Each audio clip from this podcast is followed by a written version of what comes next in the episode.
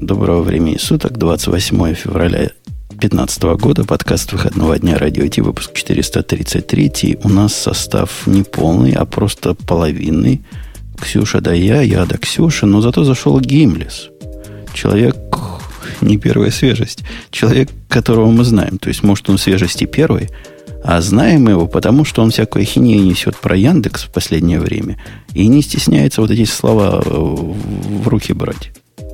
Гимлес, как же так? Ну, работа обязывает, но, к сожалению, я не официальный голос Яндекса, как Бобу, поэтому это чисто мое мнение, ведь я должен это повторять. И, да, а тебя учили отвечать на эти вопросы? Ну, как Петя, нет? Да, я прошел нет, я прошел огромный инструктаж по поводу того, что я не имею права говорить от лица Яндекса, а иначе мне будет очень плохо. Ну, конкретные последствия я не могу про них говорить. Ну и не говори. А мы пока услышим новости о мощном API и вернемся к вам в студию через 45 секунд. Это шоу создано при поддержке Digital Ocean. Digital Ocean – провайдер доступного облачного хостинга. Всего за 55 секунд и 5 долларов в месяц вы можете создать свой облачный сервер в одном из дата-центров, расположенных в Нью-Йорке, Сан-Франциско, Амстердаме и Сингапуре, и управлять им с помощью простой, интуитивно понятной панели управления или воспользоваться мощным мощным API. Начните прямо сейчас. Введите промокод радиодефис при регистрации и получите 10 долларов бонуса на аккаунт. Что ты, Ксюша, скажешь злым языкам, которые говорят, что именно эта версия рекламы надоела? Я вообще очень удивилась, когда в прошлый раз Грей сказал, что нужно уже переделывать рекламу. Мне кажется, она Канон... настолько приятна. Да, она как унца. То есть почему не просят переделать унцу? И почему не просят каждый раз? Кстати, я же прослушала прошлый подкаст, насладилась унсы вполне и хотела сказать, Бутун, вот зачем ты вот прям так открыто цензурируешь Бобука? Что там вот было, вот. да, на 17.39? Это же, ну, вот если хочешь цензурировать, ну, отрезал бы по-культурному, отрезал бы и сшил. Ты Нет, смеешься, вот такой... а со мной потом мальчик связался, который ваших комментов не читает, потому что он по-русски ни в зуб ногой, ни кукареку, и говорит, это у вас цензура была? Эта мысль приходит людям совершенно разных, да, разных, из разных мест одинаково. Нет, дорогие слушатели, черт знает, что это было, я не в курсе. Но с тех пор я поставил новый этот самый рипер. Надеюсь, он такого больше не выкинет. Похоже, какая-то буферизация у него произошла. И как-то он что-то не успевал, дискретизацию сбил. Ну, таким изощренным образом цензурировать и, и это даже технически сложно сделать. То есть я бы просто поверх этого какое-то шипение наложил, если бы мне надо было. А когда-то у нас было такое, слушай, Ксюш, Гимлес, наверное, помнит. Когда мы Что? специально чего-то... За... Один раз, по-моему, такое было. Кто-то нас попросил чего-то за... За... зацензурировать. Нет, что-то мы там ляпнули такое. А оказалось, что это нельзя говорить в эфире. Это Какая-то секретная информация. Я даже не помню про что. Фотоаппарат. Может быть, ты это вырезал? Нет, там как-то как то ли я запикал. Ну, в общем, были. Были прецеденты. Да, цензура дотянулась до нас своими руками. И а теперь почему она автоматически. не отрезать из... Ну, то есть это сложнее? Отрезать проще, но просто дыра будет. Говоришь, говоришь, и дыра. Ну, что это такое? Слушайте, давай, давайте ну, к темам да, вернемся. Да. Самой главной темой у нас на неделе, не знаю, как у вас, Гимлес в Яндексах, а у нас были новые убийцы Apple Watch. Они конкретно пришли, конкретно убили. И, ну, почти убили. Но при а этом страшны, как смертный грех. Да, были эти часы. Я правильно помню? Не, эти часов, по-моему, еще ни у кого нет, если я ничего не путаю. Э, ну, я имею в виду не новая версия, а без еинк экрана. У меня были часы, которые, да, пластиковая, самая первая версия. Я зашел в магазин, они там свободно лежали, я их купил. И как раз мне хватило их полчаса по поиграться. Потом их какое-то время, довольно долго, месяца два мальчик носил. Пока он не понял, что это абсолютная фигня. Даже мальчик перестал их носить со временем? Да, и вернулся обратно. Он вообще носит часы, у него мех, механические, ну какие-то такие классические часы, то есть со стрелкой, mm. там, со всеми делами. А на работе у нас теперь есть чувак один, который в пеблях ходит. Я говорю, Я говорю, не, американец. Единственный настоящий американец такой от, из немцев, который вышел. Это настоящие американцы, которые из немцев. Ну, такой, знаешь, такой американский американец. В общем, очень крутой. Он, он был чемпионом какого-то года по боям без правил в какой-то категории. В общем, там страшный человек. Но это, этот человек как раз тот, кто противовес мне, который с револьвером. А он, значит, по боям без правил. То есть всегда у нас шутка, кто кого, значит, если то есть если неизвестно, вдруг... кто победит.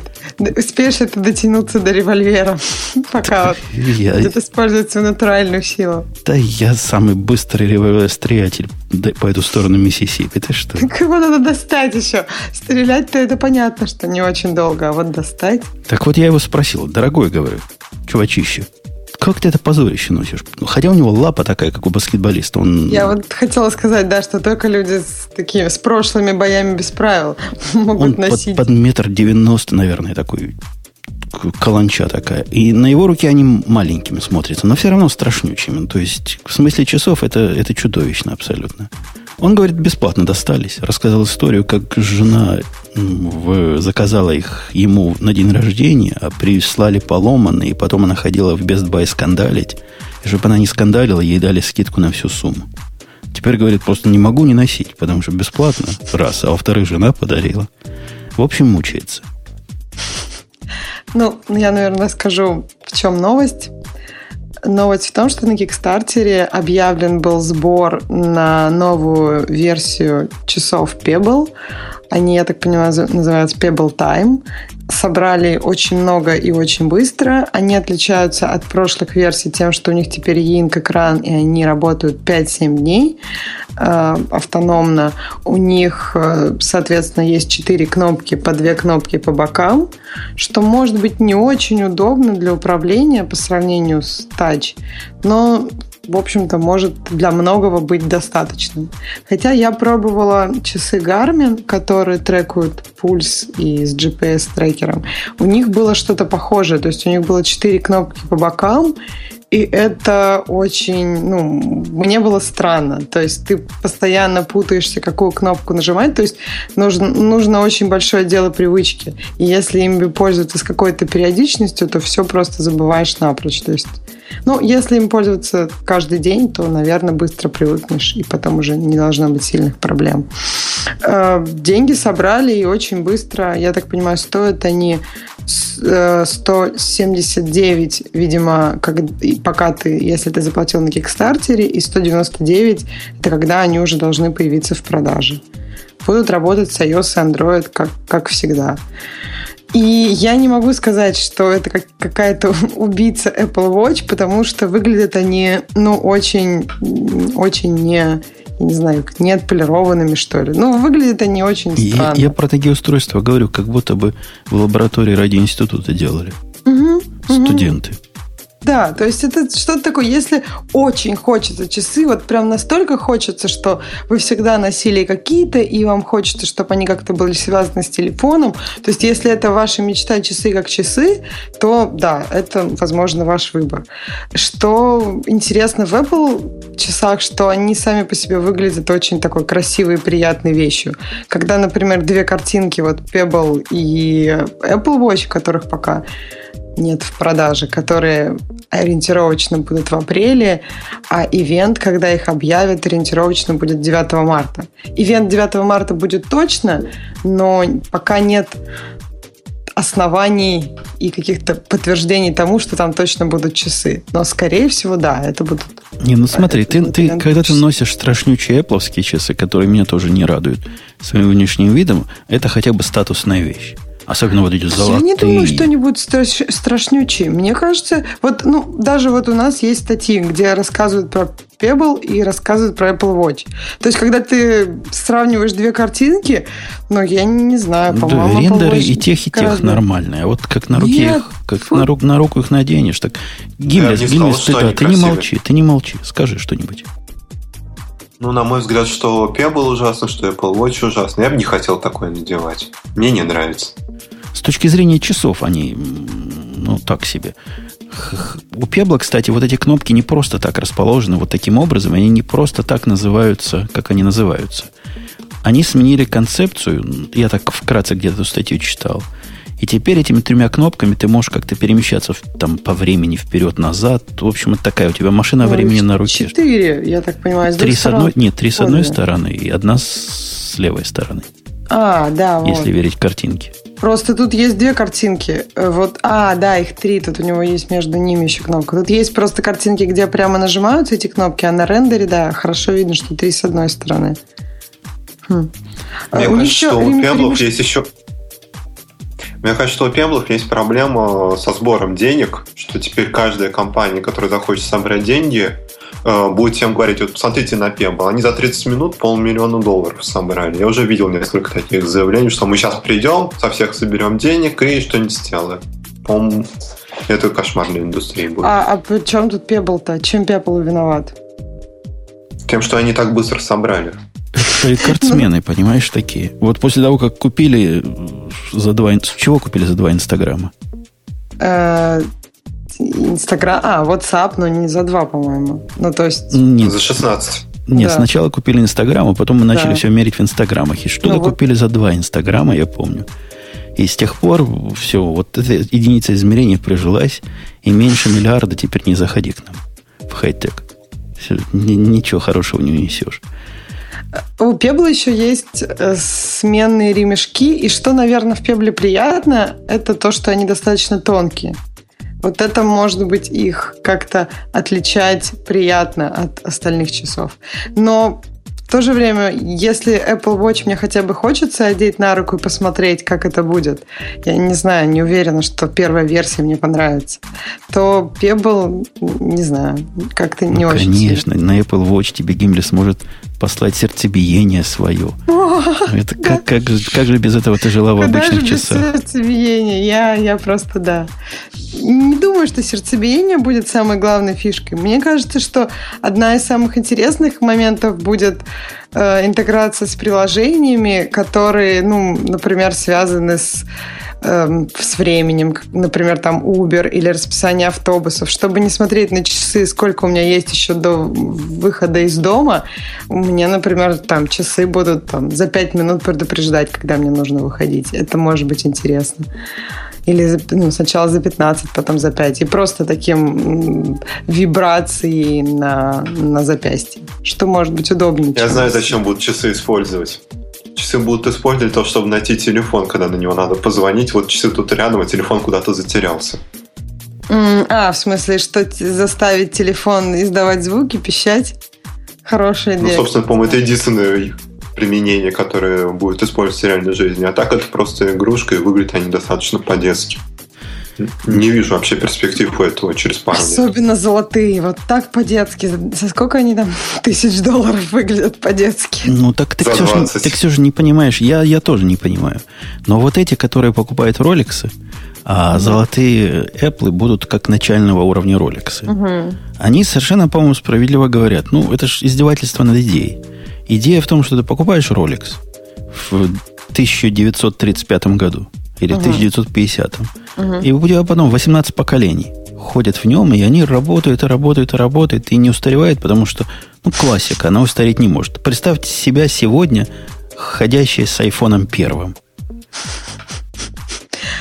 Может быть, у них будет подписка. Например, купил один раз золотой, золотые часы, и все, и потом тебе их как-нибудь меняют. Переноси а корпус, внутрь вставляют новые. Да, да, меняют что-то внутри, проц там.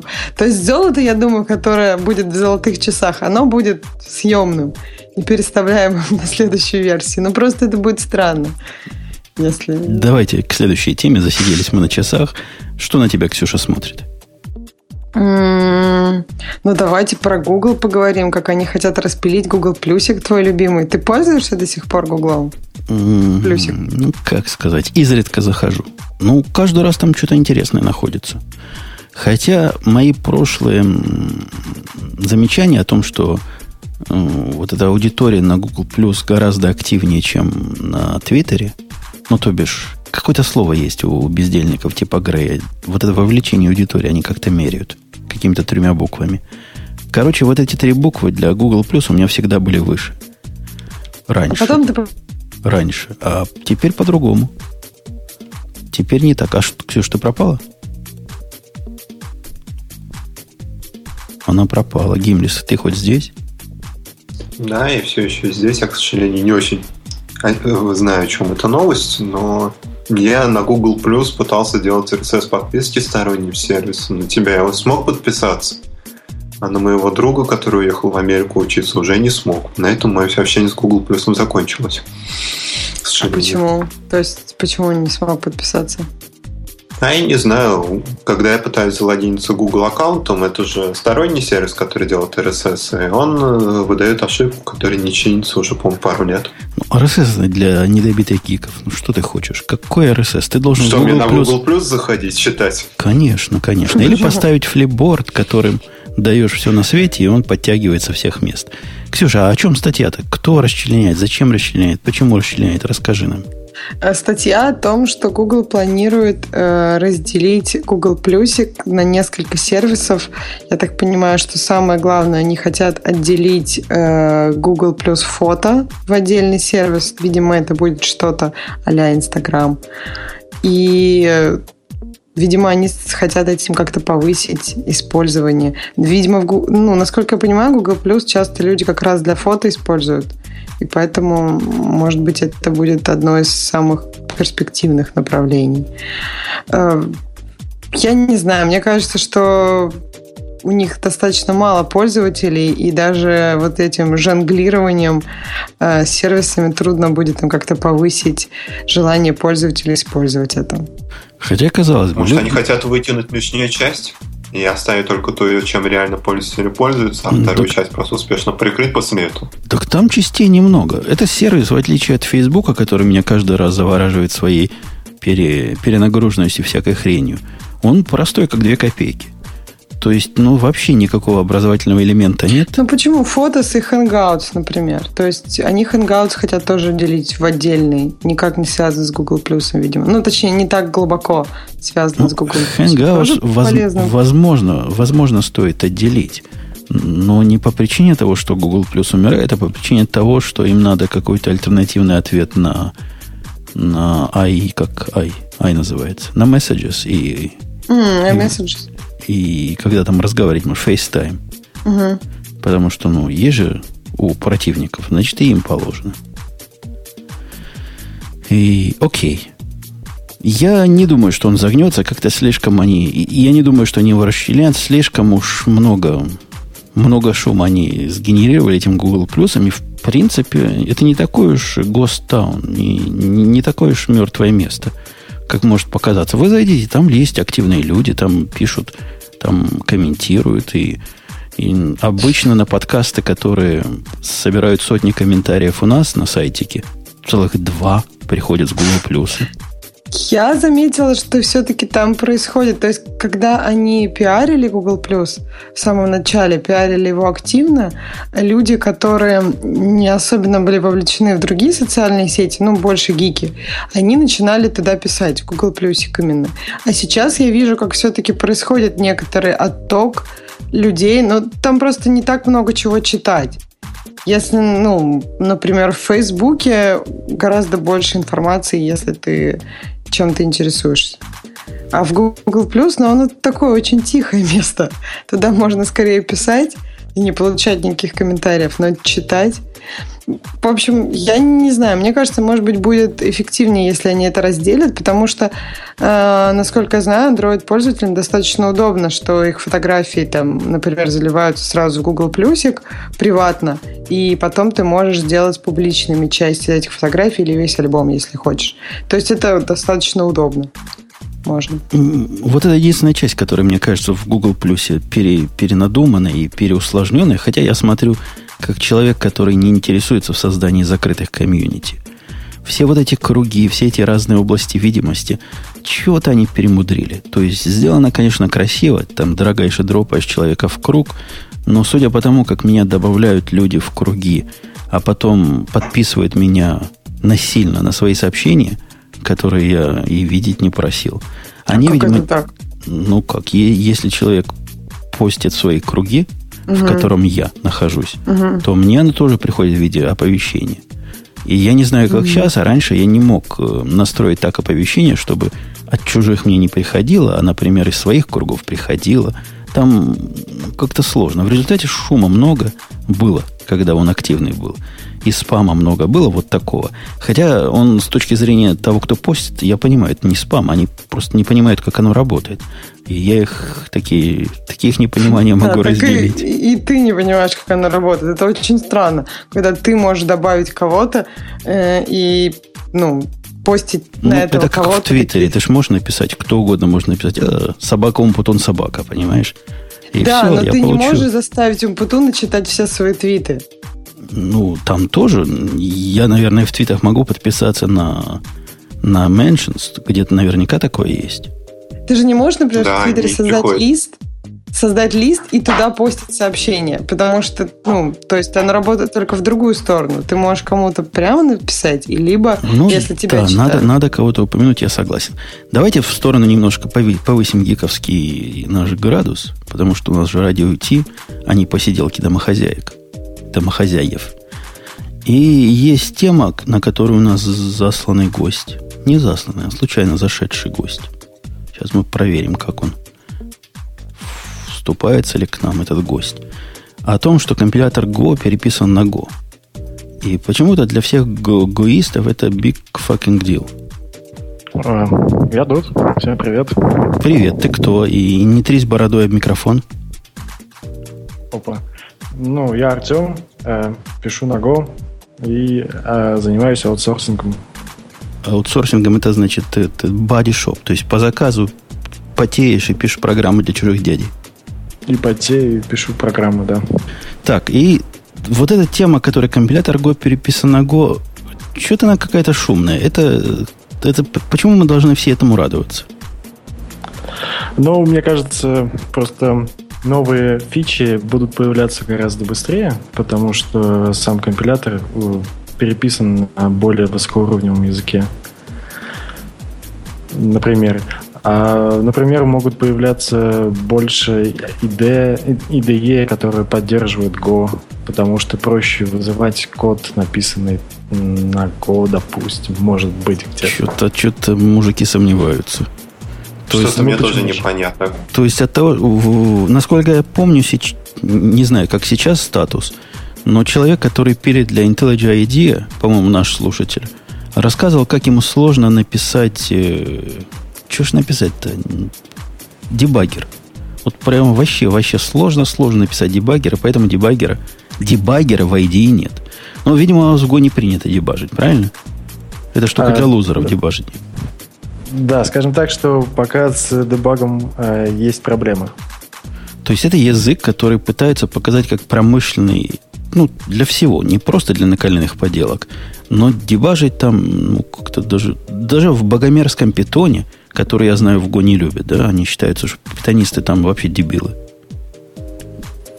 А, может быть, это сказывается то, что язык более молодой, и ну, очень много появляется сейчас э, какие-то ну, новые фичи в языке, в компиляторе, э, в каком-то, ну, в рантайме, и мы это все увидим.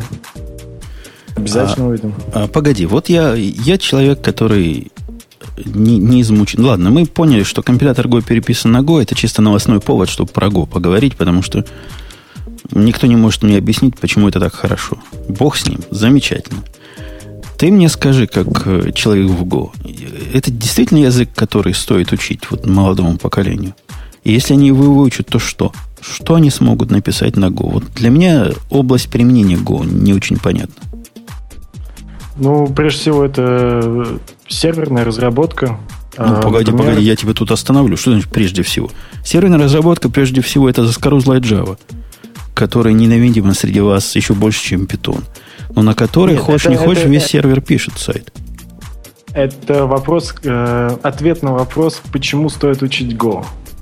Э, потому что можно написать очень хорошие по производительности э, вещи на сервере.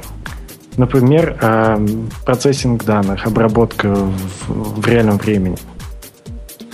На самом деле тоже можно.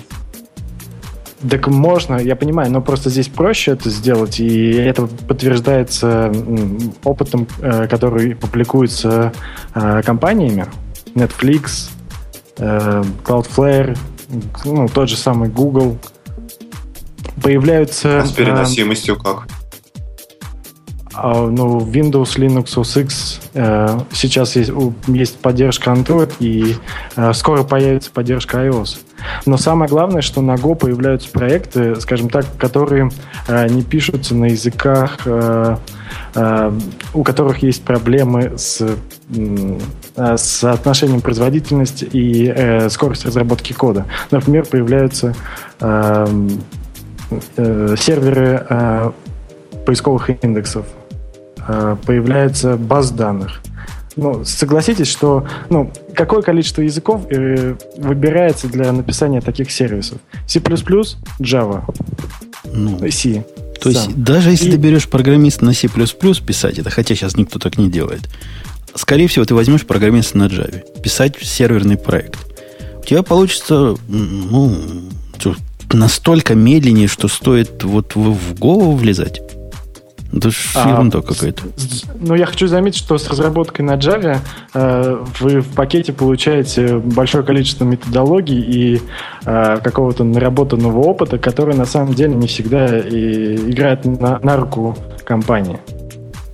А, ты говоришь, потому что в Java не надо изобретать свой велосипед каждый раз. Мы будем его изобретать на Go. Потому что Java нам, нам вот человек... Скучно, потому что... Нам человек в чате, его спросили из ReactOS, а почему вы не допиливаете Linux? Он сказал, потому что скучно. Да, я хочу С сказать, Go что... получите множество неизвестных проблем. Они, они на, вполне известны. На многие вопросы можно забить и э, получить результат, продукт какой-то э, намного быстрее. Вам так не О, кажется? У меня вот просто несколько вопросов. А что значит поддержка iOS в Go?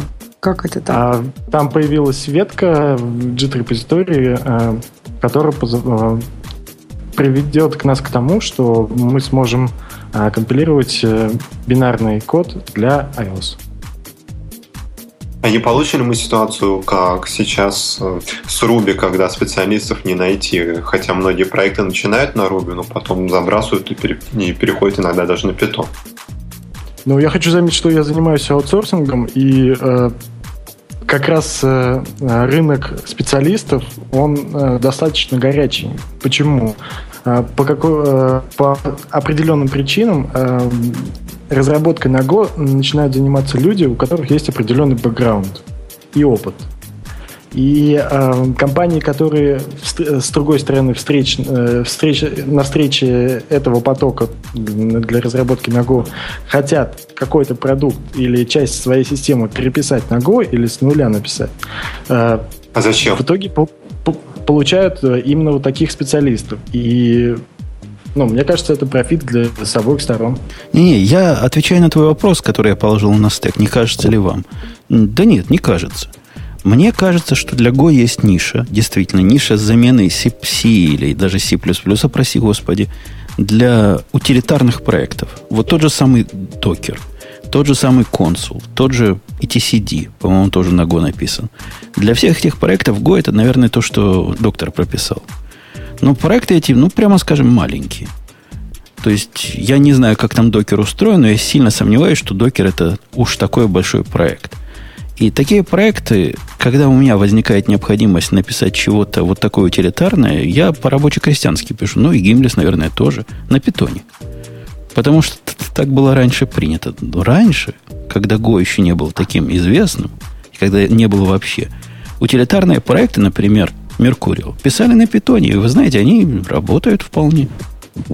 Ну и то тоже написали на питоне вначале, но потом переписали. И я, наверное, не знаю ни одну базу данных на питоне, которая используется ну, входит там в топ, допустим, 50 используемых баз данных. Топ-50. И какая Но... же там 49-я на Go написана? Ну, какой-нибудь FoxDB.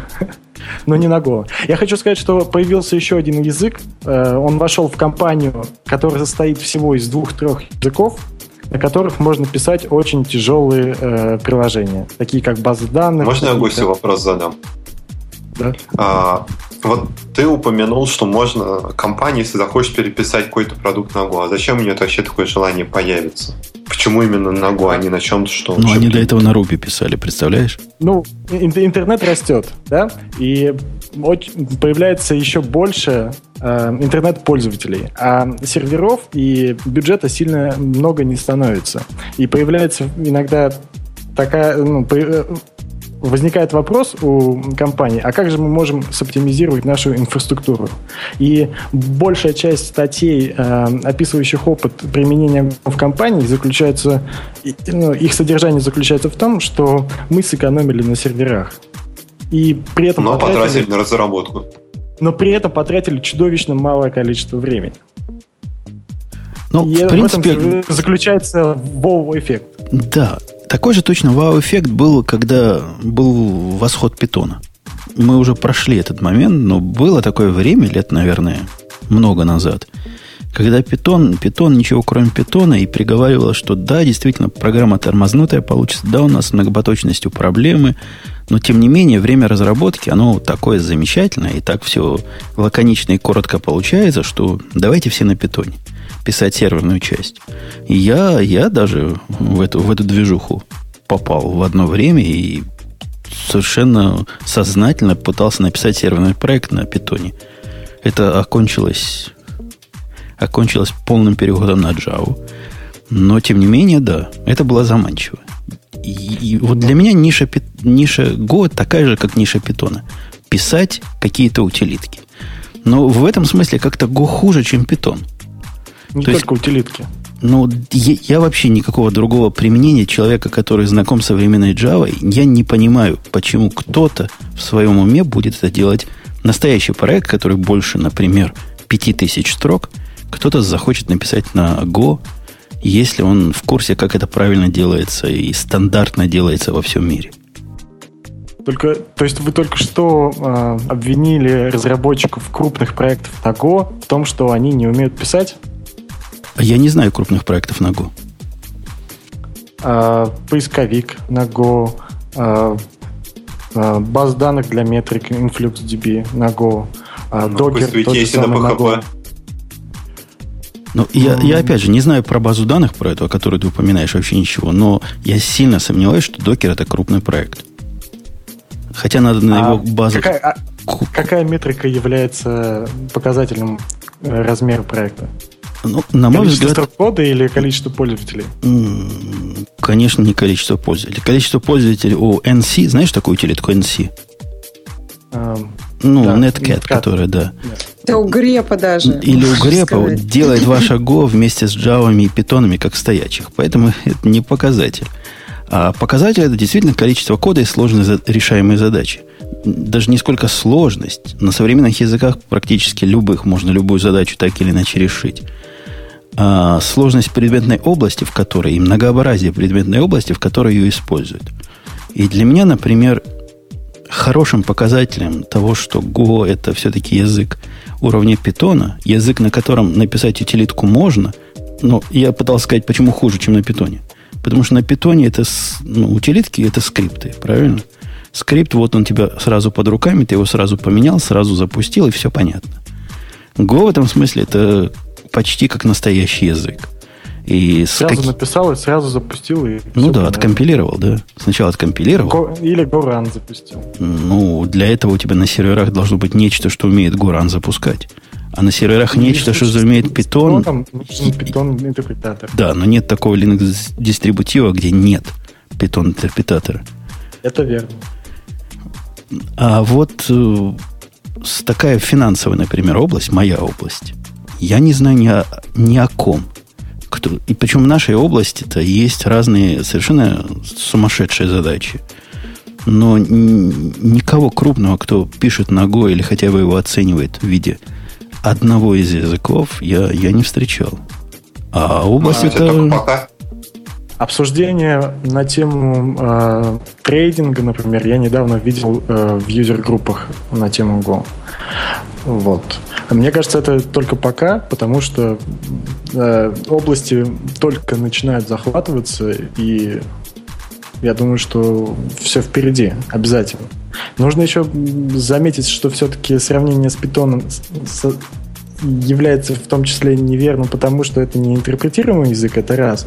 И некоторые э, платформы э, очень сильно ограничивают э, то, что вы можете на них запустить. Например, iOS-приложение может быть э, из себя представлять лишь статично скомпилированный бинарный файл, что невозможно э, добиться на, э, с определенными языками программирования.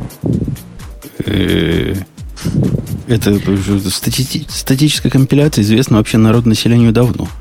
И прямо как вы напишите на Ruby программу, которая будет запущена на iOS и пройдет э, модерацию в магазин? Ну, вообще есть такие уже. То есть есть такой, ну, то есть Ruby код можно, в принципе, транслировать и там из него Objective-C получить, который будет компилироваться в то, что надо. Как раз вот самое смешное, что даже для питона, по-моему, хотя для питона тоже есть какие-то биндинги. И на питоне, и на Ruby можно что-то написать, что в итоге может попасть в App Store. У меня вопрос, Может чем... или попал? Есть вам ссылочки интересные. Есть питонский интерпретатор, который да запускается есть, на конечно. iOS, можно там писать сразу. Ну, просто нет смысла нет, на этом все том, писать. Можно какие-то куски написать. Почему? Да как не, ну это, это, это, если там Objective-C в это итоге? мелочи все.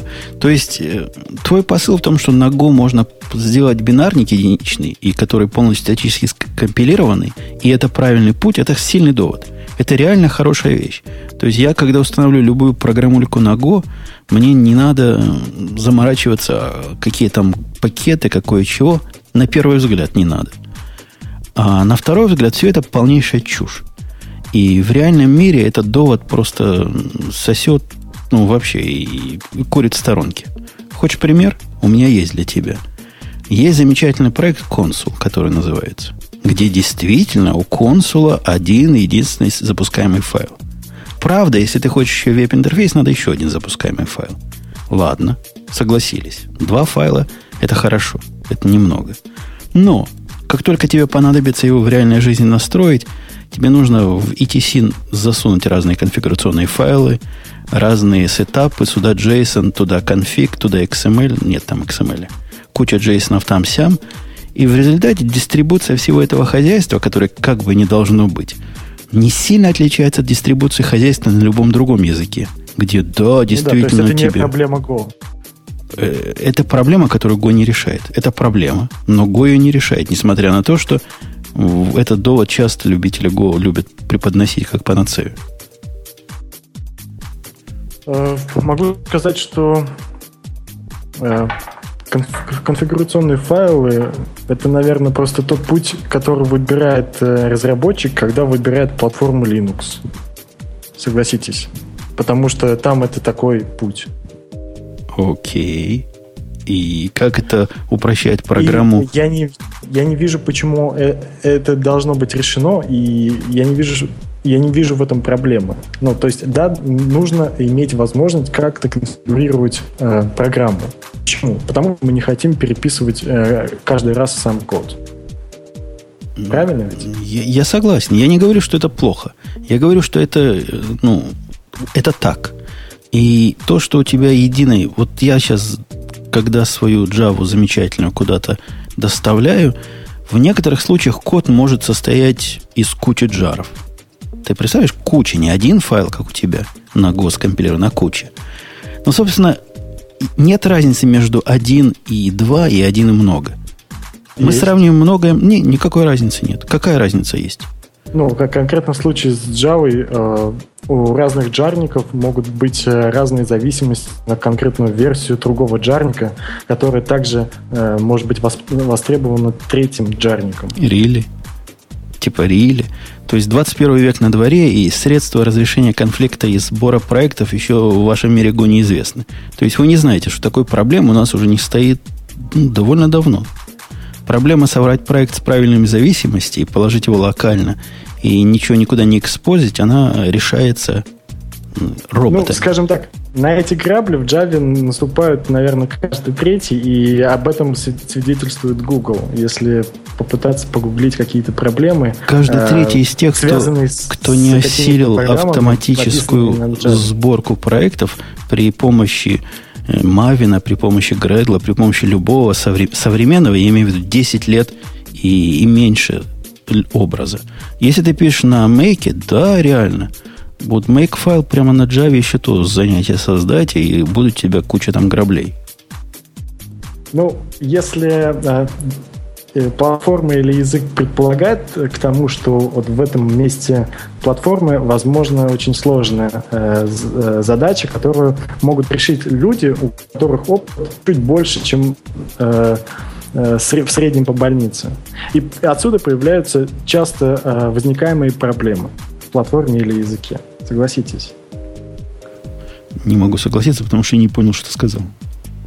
Ну, я хочу сказать, что если э, особенности какой-то платформы предполагают, что э, там нужно решать какими-то э, сторонними средствами проблему, ну, то есть э, для Java это нужно э, написать вначале было Maven, потом Gradle, научиться его использовать, при этом э, имея проблемы и тратя э, ресурсы времени на решение их, это же было, да, это прошло сейчас в Java, Э, считается, что такой проблемы более нет. Но дело в том, что при настройке различных продуктов на, на базе Java э, эти проблемы все равно всплывают почему-то. Я второй раз не понял, какие проблемы всплывают и откуда, куда они всплывают. Ну, но... Ну, то, что э, джарники могут быть не той версии.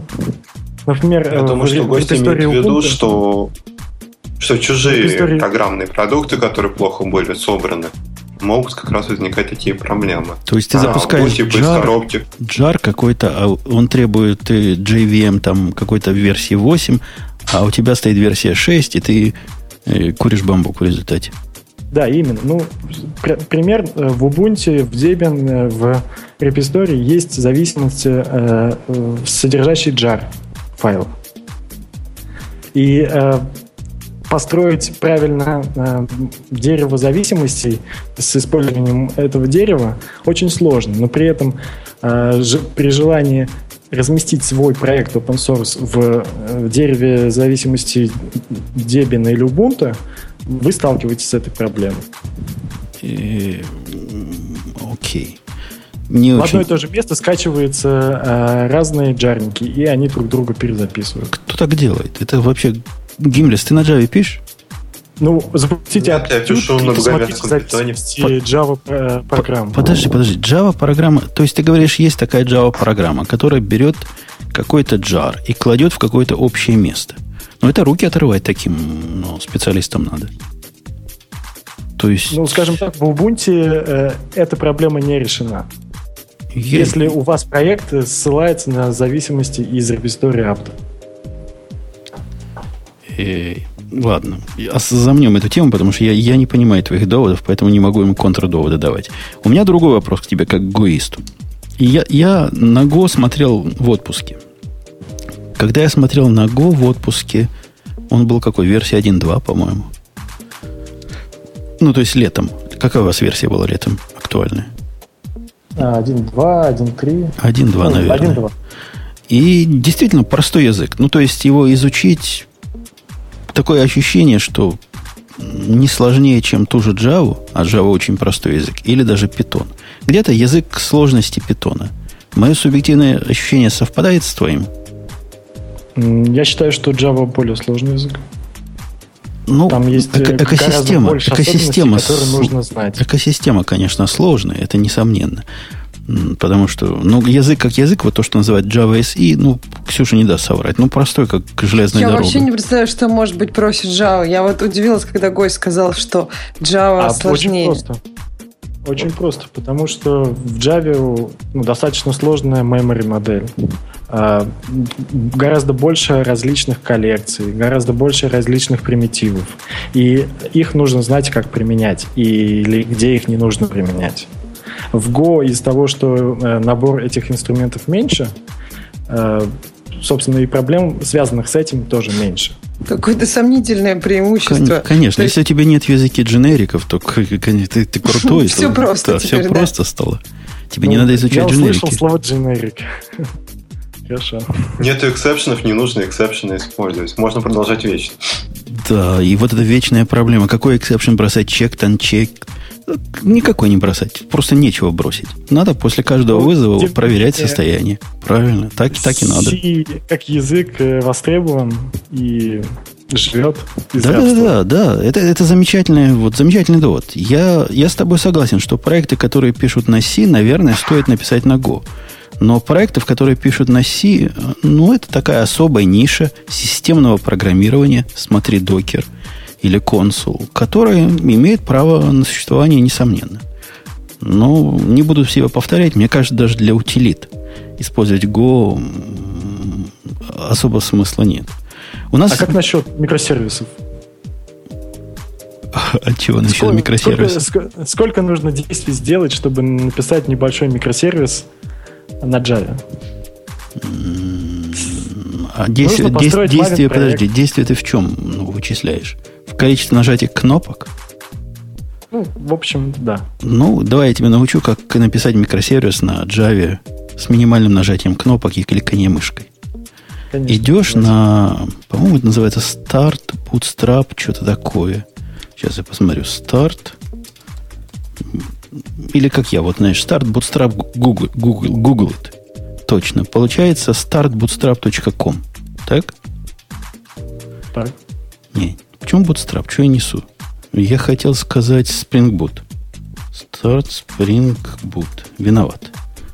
Виноват, виноват у меня этот самый и находишь start.spring.io. Во. Запишите, дорогие слушатели, которые тоже не знают, да, как микросервис. Запи- запишем. Вначале нужно пойти в поисковую систему, да, что-то да. найти.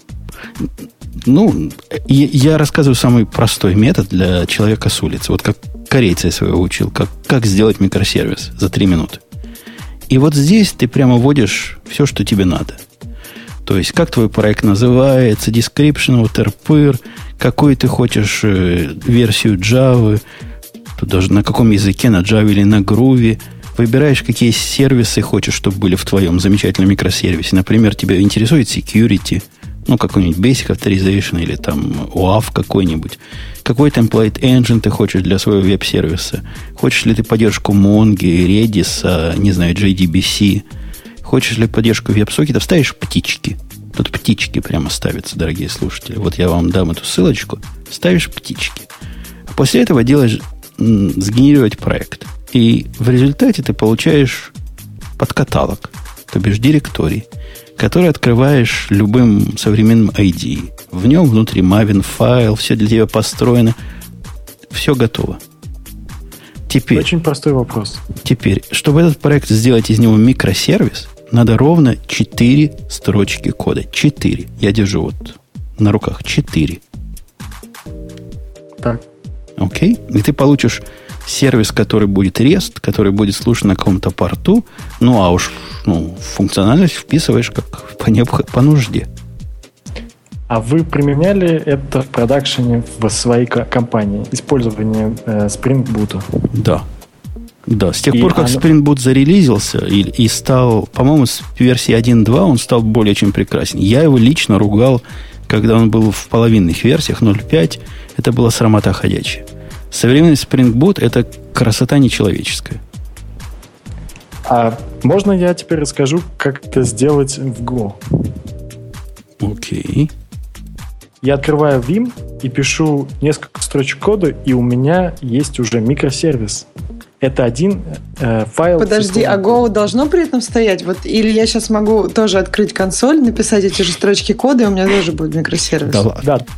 Ты, да, ты, к нему, стоять, ты к нему пристаешь. Go, стоять, б, он делает brew, install Go, и все у него в порядке. Да.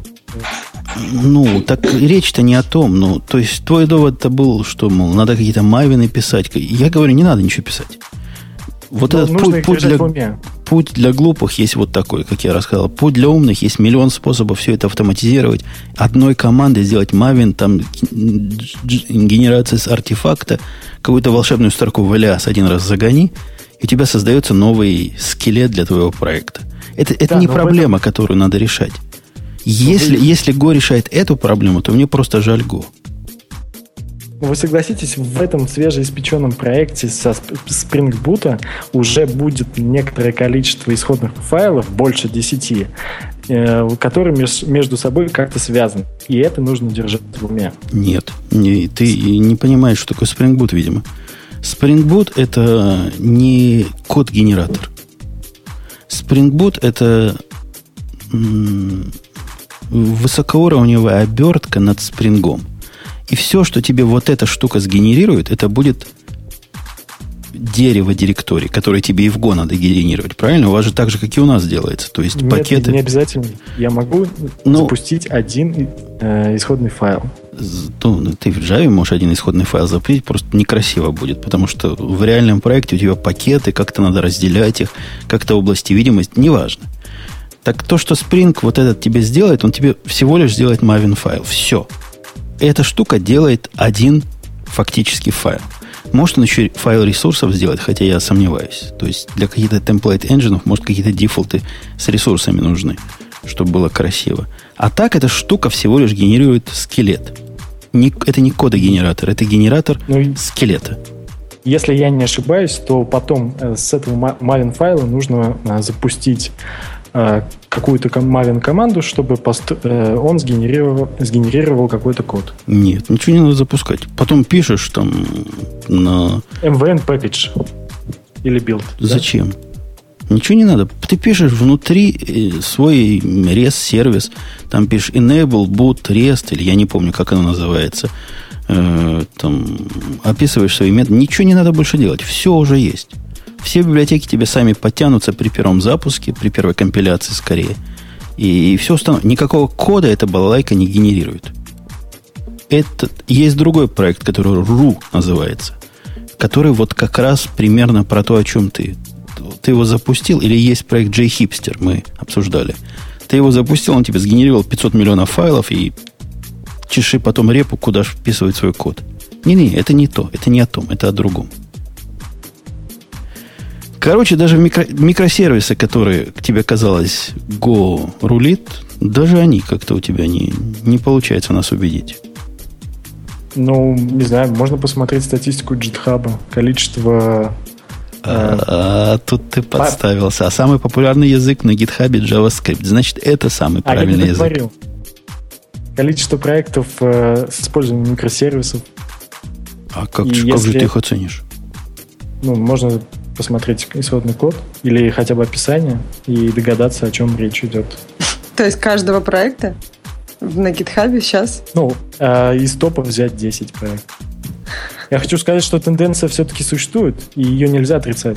И я не предлагаю все писать на Go или переписывать. Мы не будем, мы не будем. Но я не знаю, как ты, Гимлис. Ты, Гимлис, знаешь Go? Я не знаю, но а я, хочешь, кстати, хочешь пока дискуссию... Ну, я на него поглядываю время от времени.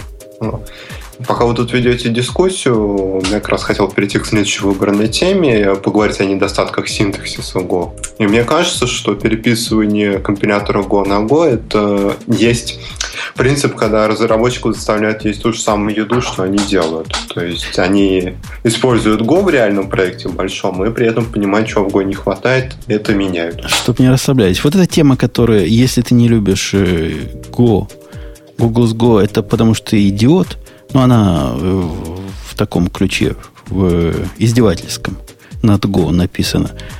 Она вообще кем написана? Кто так же, как мы не понимаем, дорогой гость? Или так все ужасно у вас есть? А, если честно, я пока не нашел эту тему. Если ты открыл наши темы, ты бы увидел. Сейчас я тебе дам эту ссылочку в чатик в наш. Да, я нашел. Нашел. Тут, тут много чего рассказывается про неочевидность синтаксиса и ну, в общем, вся, всячески издеваются они по сравнению с чем? По сравнению с C++. Господи. Господи. То есть на C++, даже на C++ с точки зрения автора все это делается прозрачнее, проще, лаконичнее и правильнее. Ну, на C++ не так уж и просто начать э, разрабатывать или потом ввести проект. Да, да, там опять же, вот какой-то у вас довод дешевый. То есть H-файлы надо какие-то странные, какие-то мейки создавать. Так если бы проблема была только в H-файлах. А еще CPP файлы писать. В этом ну, проблема. Различные спецификации, учитывать, э, как эти спецификации поддерживаются компиляторами. Ну, это же там целая наука. Кстати, народ, народонаселение спрашивает такой философский вопрос. А что привело нашего гостя в Go? Как, другими словами, как ты до жизни такой дошел? А, признаться, я раньше писал на Java лет пять тому назад. И э, в какой-то момент времени я понял, что я перестаю быть таким счастливым разработчиком, которому нравится, что он делает. И в тот момент я ушел в сторону C++, C, и по, находясь в этом состоянии, э, я понял, что я слишком много пишу кода и решаю не, э, конкретные, не конкретные прикладные задачи, а сопутствующие задачи, которые можно, в общем-то, было и не решать. Да-да, потому и... что ты с Java ушел, где все эти задачи уже решены для тебя. Ну, я так не считаю. А, вот. И в этот момент просто удачно подвернулся Go. А, было просто э, проведено некоторое небольшое исследование, и буквально Э, за одну неделю получилось э, показать э, в одном из проектов, насколько удачно мы могли бы применить Go. И мы буквально через недели две или три получили работающий вариант сервиса, который нас устраивал по всем характеристикам. А то, то как скорость, скорость разработки и надежность надо признаться, что все-таки из-за того, что э, э, экосистема Go не такая большая и э, синтаксис языка не такой сложный, э, получается писать действительно надежные программы, которые могут работать годами. Слушай, дружище, у меня к тебе вот простой вопрос. Вот простой, как железная дорога. Представляешь, стоит у тебя проблема организовать э, ну, что-нибудь такое простое – простой в нашем джавовском мире. Организовать вызов RPC-процедур через RabbitMQ. Вообще, куда да. Go программисту податься в таком случае? Это наверняка не часть стандартной библиотеки, правильно? Правильно. То есть это а... что, пилить самому это надо будет, правильно? Ну да, нужно просто э, придумать архитектуру э, вызовов, э, которая работает поверх посылки и приемы сообщений в RabbitMQ. Придумать мало, еще надо, надо имплементировать все это дело. То есть это надо взять. Да, и... или попытаться найти уже существующий пакет, который это делает. То есть это я к тому, что есть такая замечательная хрень в мире альтернативных продуктивных э, разработчиков, которая называется Spring, которая покрывает собой области и, и все на свете практически необходимое. И вопрос, например, а как потом это закишировать? А как потом вокруг этого накрутить транзакцию? Нет, а как потом, нет. А как потом эти вызовы сделать атомарными? А как потом то? Как потом все? То есть эти проблемы решены до нас. И это, в общем, не так плохо, как может показаться человеку, который ищет разнообразие. А, я считаю, что э, переиспользовать существующий опыт не всегда выгодно. То есть ну, вы, хорошо сказать. выгоднее написать свой собственный драйвер для. Ну, драйвер наверняка нам, вам написали. Но все Несколько остальное... месяцев тому назад проскакивала статья про то, что пилить велосипеды это выгодно. Да ерунда это какая-то. Это выгодно в каком мире? В мире, где больше всего ценится разработческий фан или в мире, в котором ценится продукт? В том-то, том-то дело, что продукт вы не, по сути не заморачиваетесь на э, исследование э, э, работы существующего переиспользуемого опыта сторонних компаний. Вы пишете, э, с, вы, вы пишете свой велосипед. Это происходит не часто, но это в некоторых случаях имеет действительно э, необходимость. При этом вам не, ничто не, не мешает э, переиспользовать существующие пакеты.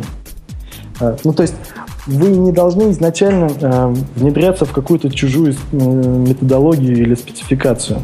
Но вы при этом можете для определенных небольших частей своей системы брать чужую, чужой опыт и использовать его.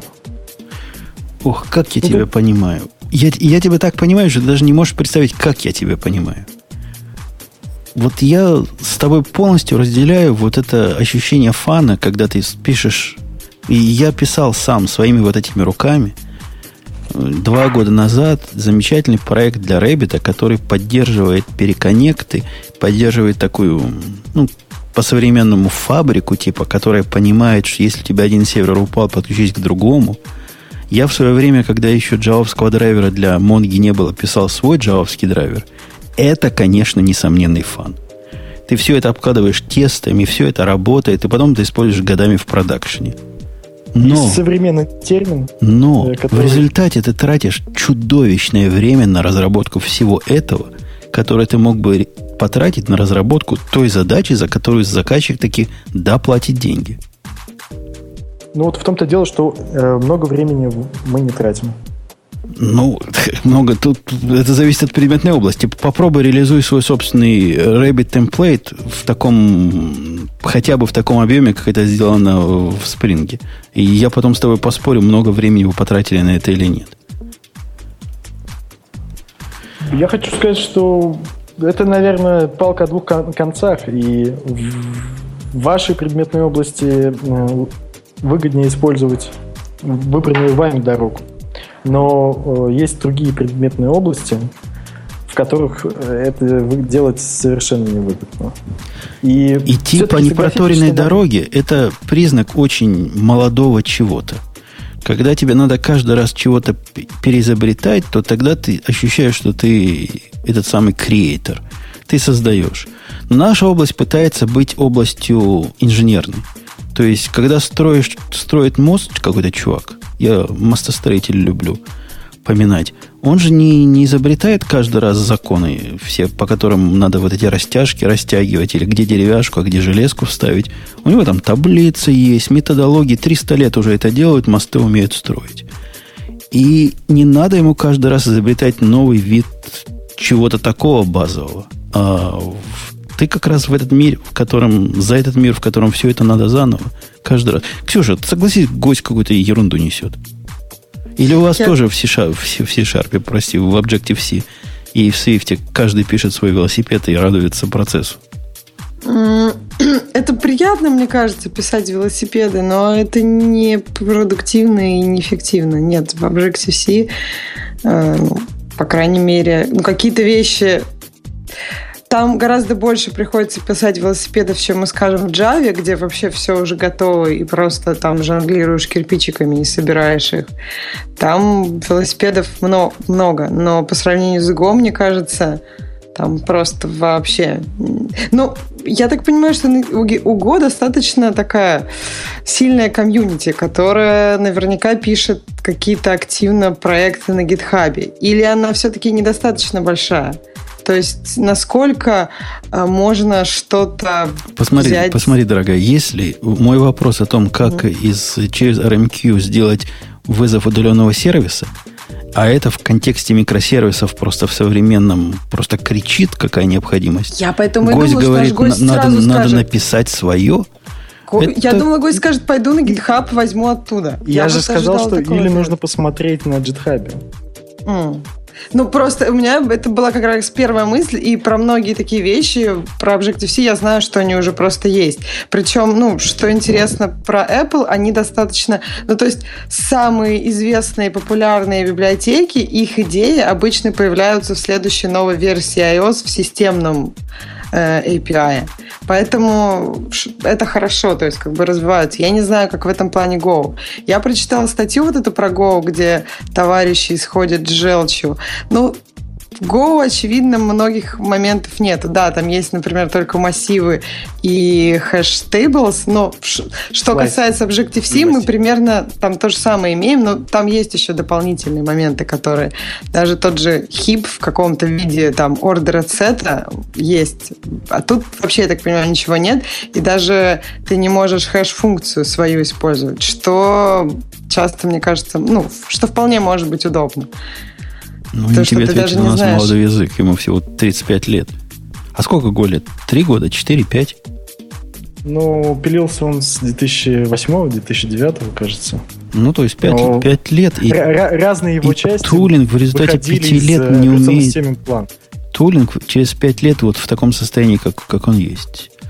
О чем это ну, говорит Swift, нам например, всем? тоже достаточно молодой язык. Может быть, конечно, сказать, что Swift, они там много чего базируют на, на имеющихся фреймворках, но а что мешает Go, я не знаю, как-то работать с кем-то уже из известных языков, там, с тем же C, я не знаю, быть compatible? Ничто не мешает. И это используется практика. Но как быть с тем, что когда вы переиспользуете чужой опыт в виде библиотеки или какого-то пакета, и вы получаете неожиданное э, поведение этого кода? и вы тратите время на то, чтобы понять, как это происходит. Так вот, э, в платформе или в методологии разработки, где у вас нет другого выхода, и вы должны всегда переиспользовать, вы тратите очень много времени на э, решение данного, данного Да нет, это не методология. Почему можно это, это, свое везде? Это, да, это не методология, это не проблема, это преимущество. Ты да. можешь использовать, а можешь действительно пилить свой собственный велосипед каждый раз, если хочешь. Так, видимо, а мы значит, говорим об одном и том же. Мы, ну, видимо, говорим. Есть... Но, но твой подход о том, что вот это является проблемой, он меня как промышленного программиста пугает.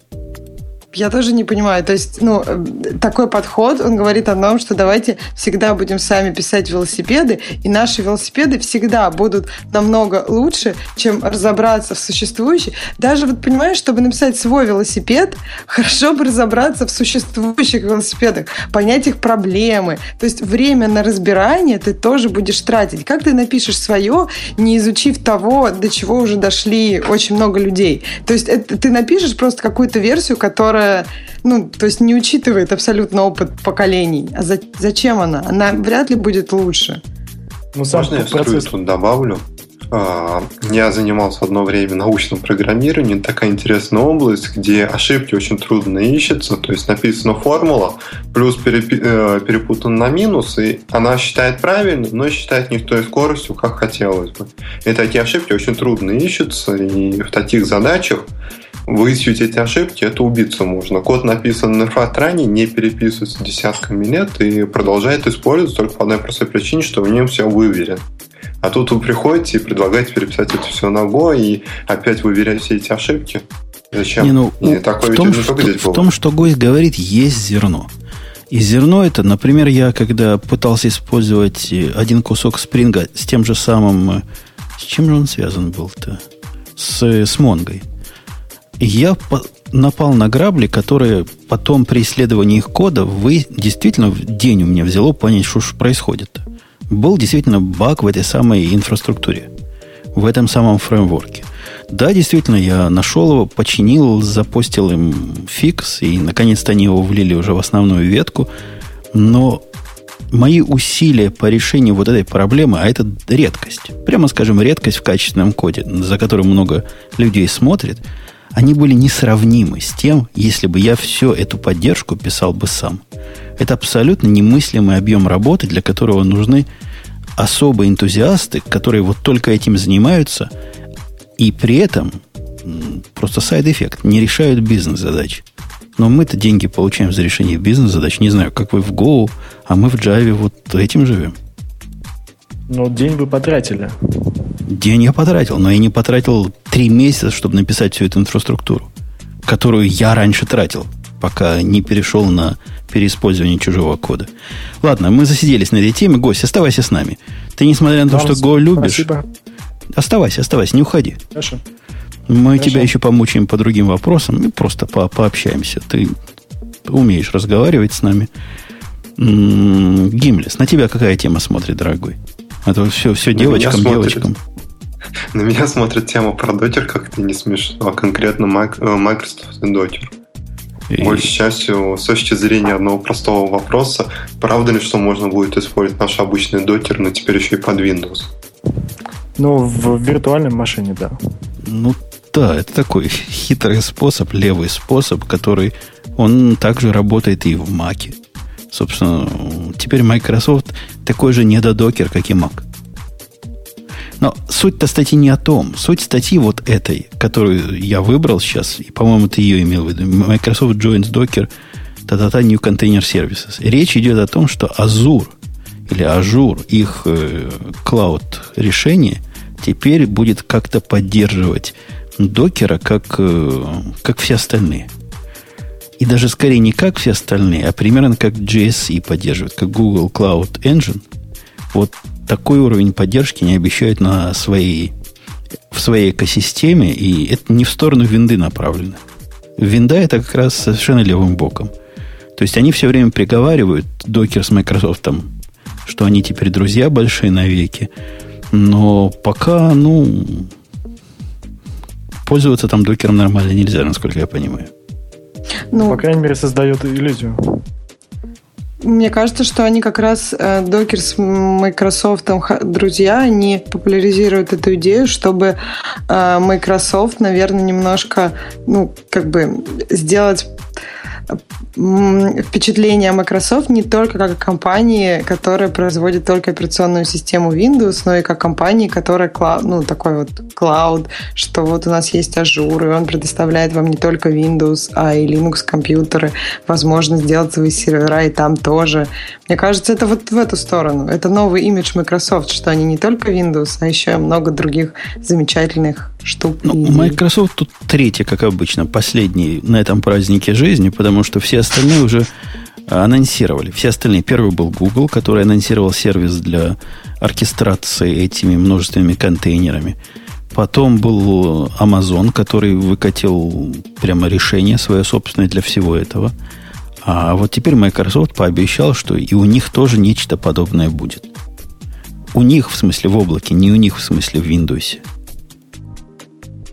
Я хочу заметить, что э, когда какое-то э, какое облако предлагает новую технологию, которая, возможно, в каком-то другом похожем виде есть э, у конкурентов, это с точки зрения компании, которая выбирает, где хостится в облаке, это необходимое действие со стороны облака.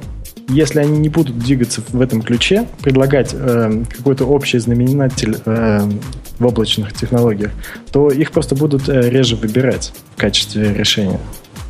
Ну, я вообще не знаю ни одного, кто, выбирая между Гуглом, например, и Амазоном, сказал бы, я пойду в Google, потому что у них, э, у них оркестрация докера, докеров круче, чем в Амазоне. Большинство людей нормальные, типа меня. Они говорят, Docker пообещал нам выкатить стандартную из коробки оркестрацию. Давайте не будем бежать впереди паровоза и подождем, что у них получится. Просто, наверное, завязка это не очень радует. То есть, мне кажется, люди стараются выбирать из надежности систем.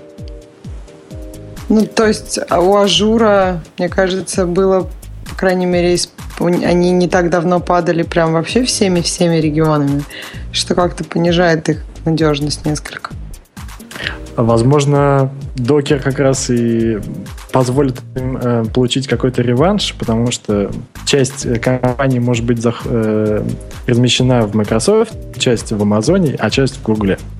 Но, к сожалению, это, это, это не так все просто.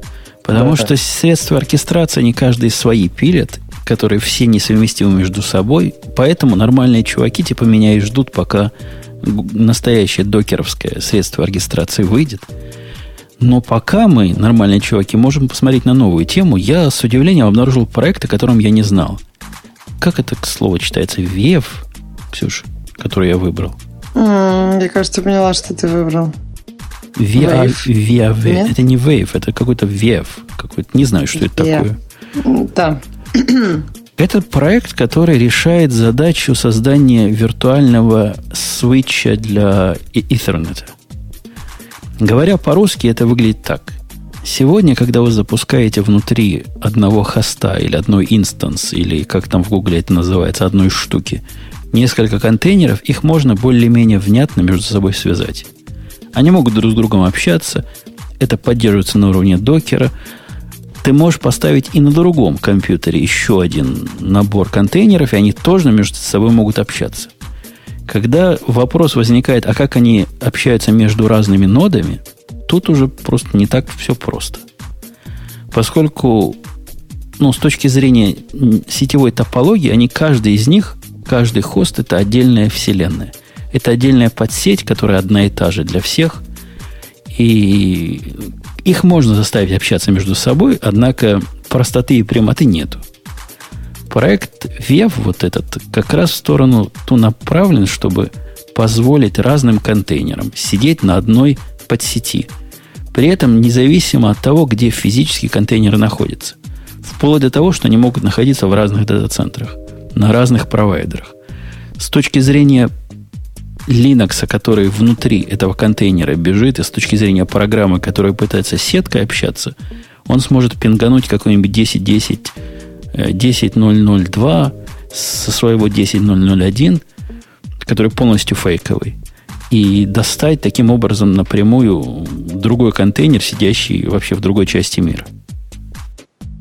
Это очень похоже на то, что они продвигают Э, с своей точки зрения э, SDN, Software э, Defined Networks. То есть, в принципе, то же самое можно сделать и на железном уровне, разными цисками все это скрутить вместе, и, в общем-то, не будет видно разницы. Ну, я не знаю, как при помощи цисок ты объединишь докеры, сидящие в, в приватных сетках, своих собственных программных, как бы приватных сетках – которые по умолчанию software defined, в одну общую сетку. Ну, я не специалист в сисках, не знаю, ну, например, как такое можно такой сделать. Путь. А, при запуске докер э, контейнера можно указать бриджет интерфейс, на котором будет э, создан еще один интерфейс виртуальный. Ну, то есть мы создаем мост, и создаем очень ну, какое-то количество n интерфейсов.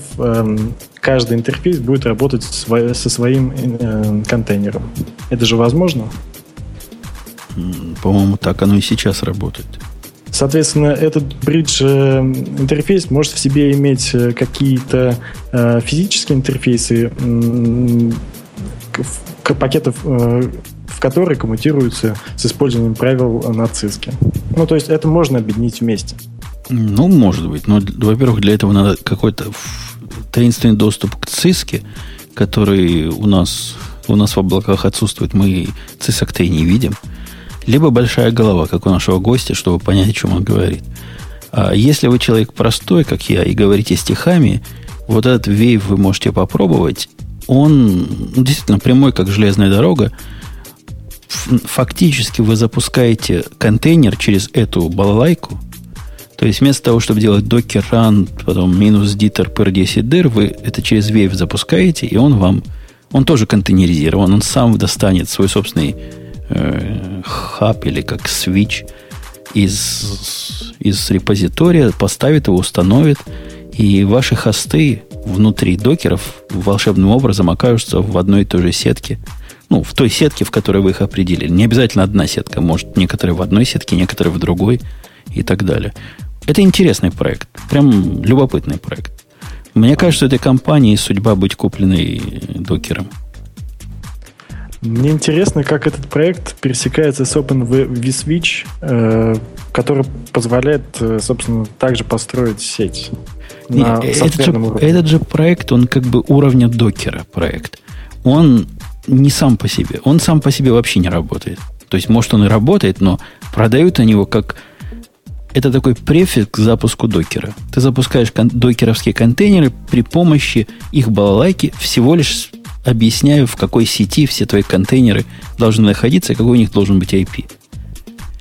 Они вот, вот сюда, понимаешь? Они как в свое время докер вокруг э, LXC вырос, вот в такую красоту, они пытаются так вокруг Э, Software Defined Network вырасти, при этом паразитируя на популярности докера.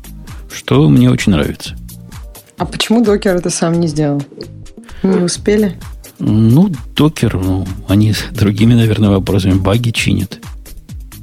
У них, у них ну, есть чем заняться. Да, у докера очень много есть чем заняться, и это, наверное, не первый проект, я про Wave, который появляется э, являясь спутником к докеру. Проект не первый, но это из тех, из тех проектов, которые решают задачу виртуальных свечей, это первый, что я знаю, во всяком случае. А, первый известный Есть мне. Э, смежный проект Pipe, Pipeworks, кажется, который занимается тоже э, обслуживанием интерфейсов сетевых для докера. А, окей. Окей. И, Ксюша, твоя очередь выбрать тему. Угу. Только это биф все-таки, по-моему. Ну, по крайней мере, так говорят всякие словари, это ткать и прочее, биф. прочее. Ну, да. whatever. Короче, вы все поняли. SDN-проект для докера. Об этом шла речь. Угу. Э, ну, давайте про порно и про блогер. А то все жалуются, что слишком гиковско. Э, так... По-гиковски получается. А где же Бобук? Где же Бобук? Ну, придется вот без Бобука. Что же делать? Ну, расскажи нам, как, как вас девчонок обидели, запретив порно? А почему девчонок-то обидели? Ну, ты, ты, а, ты ведь тему выбрала. Ну да, ну я, не обязательно. Э, я так понимаю, что э, платформа блогер, кстати, кто-то вообще, как вы думаете, ей пользуется? У меня вообще нет ощущения, что кто-то ей пользуется. Долгое Мне время, кажется, на Западе очень много. Долгое время на этой платформе жил даже этот сайт этого подкаста. Пока мы не были им... Я уже не помню. А, я помню, почему... Гимлис, ты-то помнишь, почему мы перешли? Ты-то должен помнить.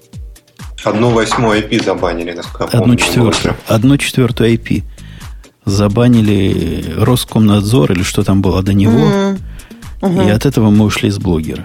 А так это хорошая платформа для генерации статических сайтов. Ну, хорош, хорошая платформа. Google ее не сам сделал, конечно, а купил в свое время, но не доломал до конца. А, и Google, чтобы доломать все до конца, планировал с 23 марта а, ввести бан на э, порно-контент. Тут, как обычно, очень сложные моменты с объяснениями. Там должны быть некоторые исключения, если это порно в виде там артистич... артистических каких-то или образовательных, или документальных, или эм, научного контекста. То есть вот в таких контекстах можно использовать. Э, и они передумали это делать. Видимо, потому что решили, что если они это сделают, то блогер совсем... Они прямо сказали, почему уменьшится. передумали. Они сказали, мы тут получили миллиарды писем от наших слушателей, от наших пользователей, которые угу. говорят, не, не позволим и не простим. Ну, как-то это странно. Что значит... Ну, то есть, когда Google или вообще какая-то большая компания это так реагировала на письма. Я помню, когда они Google Reader закрывали, я думаю, они тоже получили миллиарды писем. Но при этом они закрыли и не особо расстроились. А тут они решили отреагировать на миллиарды писем и не вводить такие суровые Я думаю, они просто решили деньги не тратить на это. Надо Просмотр помнить, модерировать что... надо. Есть популярная блогерская платформа Tumblr. И если я не ошибаюсь, это а, одна из э, единственная, наверное, ну, единственная платформа, которая до сих пор э, разрешает э, хостинг порно. Почему? Вот блогер тоже разрешает. Теперь ну, на блогере да. можно, просто говоришь да. контент но для при... взрослых. Да, но при этом еще Tumblr купили Yahoo, и, может быть, они чего-то побоялись в, по отношению к, к Yahoo. Может быть, может быть. Но блогер, тем не менее, не блогер, а Google, прогнулся. Оказывается, можно и Google прогнуть. Мы, мы-то думали, что Google это, это просто твердый и железный и прочный. А нет, они, они гибкие гибкие. Ну, мне кажется, что вот интересно, прогнуть, ну, на Ютубе же, я так понимаю, не разрешено так, контент такого содержания. То есть почему Google не прогибается в районе Ютуба, а прогнулся в районе блогера? Мне кажется, что тут... Мне видится, что, я так понимаю, что в Ютубе всегда так было. То есть в Ютубе всегда было разное взрослое видео запрещено. До того, как он... Он же тоже не гугловый был проект раньше. Угу. А здесь они говорят, ну как, мы 10 лет тут ходили исключительно в блогер за порнографию, а теперь как? Не будем? Куда, куда пойдем? Но на YouTube, кстати, какое-то время тому назад э, немножко мягче сделали правила, и некоторые части разрешили оголять. И было очень удивительно увидеть э, женскую грудь на YouTube. То есть можно за женской грудью приходить на YouTube? Можно. Ну, при желании можно и больше увидеть, пока это не Ку- забанили. Куда феминистки все сам смотрят? Залил? Куда? То есть, а мужскую грудь можно увидеть? Вы слышали, да? Грудь, у, у, думаю, у нас в штате Монтана, по-моему, если я не путаю. Да, по-моему, в штате, в замечательном штате Монтана решили запретить э, такую одежду, из-под которой выпирает груд, грудневые соски. Но при этом пришли феминистки и сказали «доколе». И поэтому запретили для всех, и для мальчиков, и для девочек. Феминистки э, рады. Интересно, это как-то коснется одежды Дарт Вейдера? Ну, то есть, а он него... изначально феминистски верный. А у него ничего не выпирает. Все в порядке. Мне кажется, это просто штат решил попиариться, потому что, ну, кто знает, где вообще, что это за штат. Где, где у кого что выпирает. Нет, там, да. там, там суровый штат. Они до этого пытались запретить йога пенс. А, да, я слышала. Зачем? Ну, есть... потому что в них слишком много видно. Это оскорбляет. Оскорбляет об, общественную мораль. Это какой-то просто очень странно. Ну, ну зато, зато они политически выдержаны. Видишь, и мальчикам нельзя, и девочкам, и все довольны. Надо мне пересмотреть. Никому нельзя. Надо мне пересмотреть свой гардероб, а то вдруг в Монтану попаду, а там меня раз и арестуют. А Причем это, это штат, Ксюша, в котором правило трех страйков действует. То бишь, тебя три раза поймали с выпирающим, чем не надо, или в йога-пенсах. И пожизненно в тюрьме будешь сидеть. А нечего. Нечего щеголять. Я просто в шоке. То есть три раза поймали тебя в йога-пензах, и все? И все. Получил свои три страйка и, и отправляйся на нар. получиться судебный процесс. Ну как, закон, он же дура, а на шее есть дура, что ж поделать. Так, эту тему, я не помню, что это за тема была, но мы ее обсудили. Угу. Что, нам не пора к темам пользователей? А, Или рано то вроде еще рано, но куда же тема пользователя. Давайте, знаете, о чем поговорим? Я вверх поднимусь, поднимусь, поднимусь.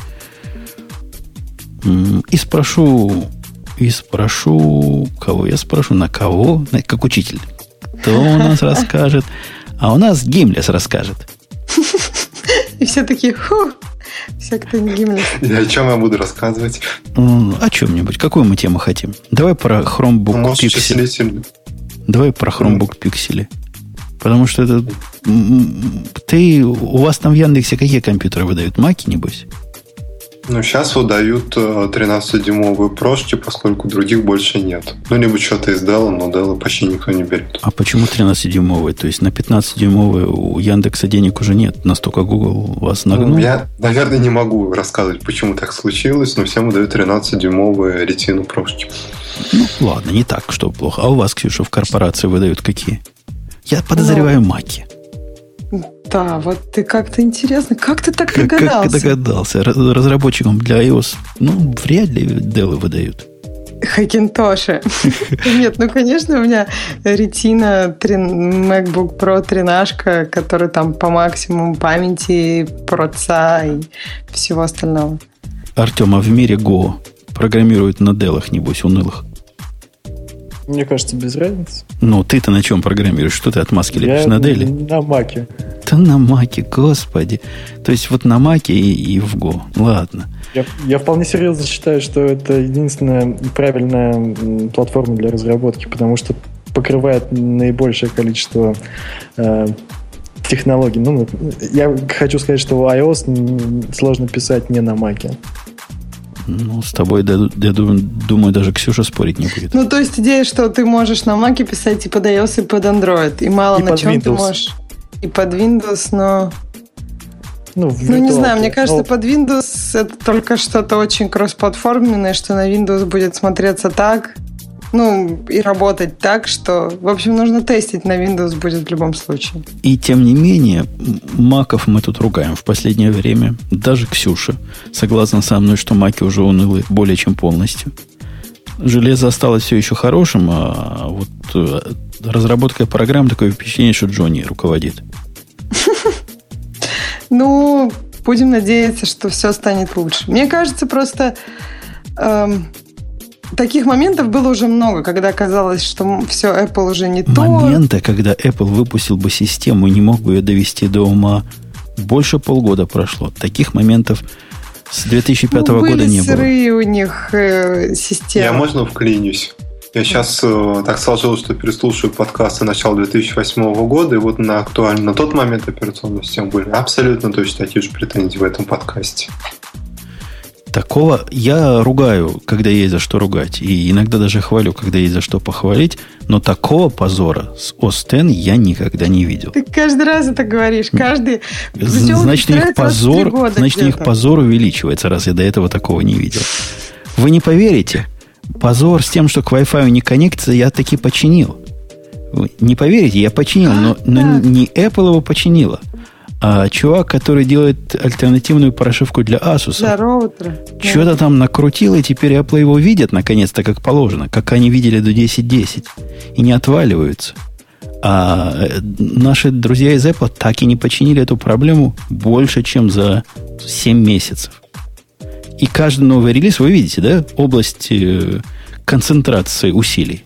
Мы чиним Wi-Fi. Чиним и чиним и чиним Wi-Fi. Они все чинят. От этого тема альтернативных систем, она интересна. И все интереснее и интереснее нам становится.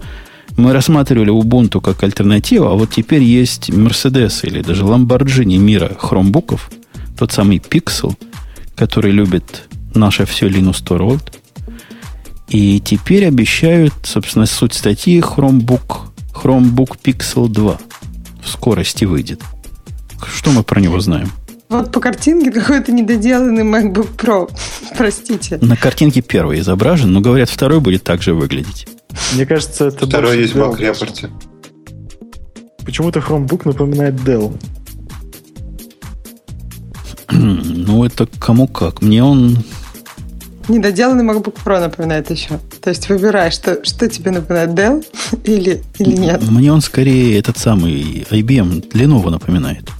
Lenovo нам Крас, Красной пимпочки, было. правда, не хватает. Да, ну, Lenovo такая черненькая была, какой-то серый, с темно-серой какой-то штукой в середине.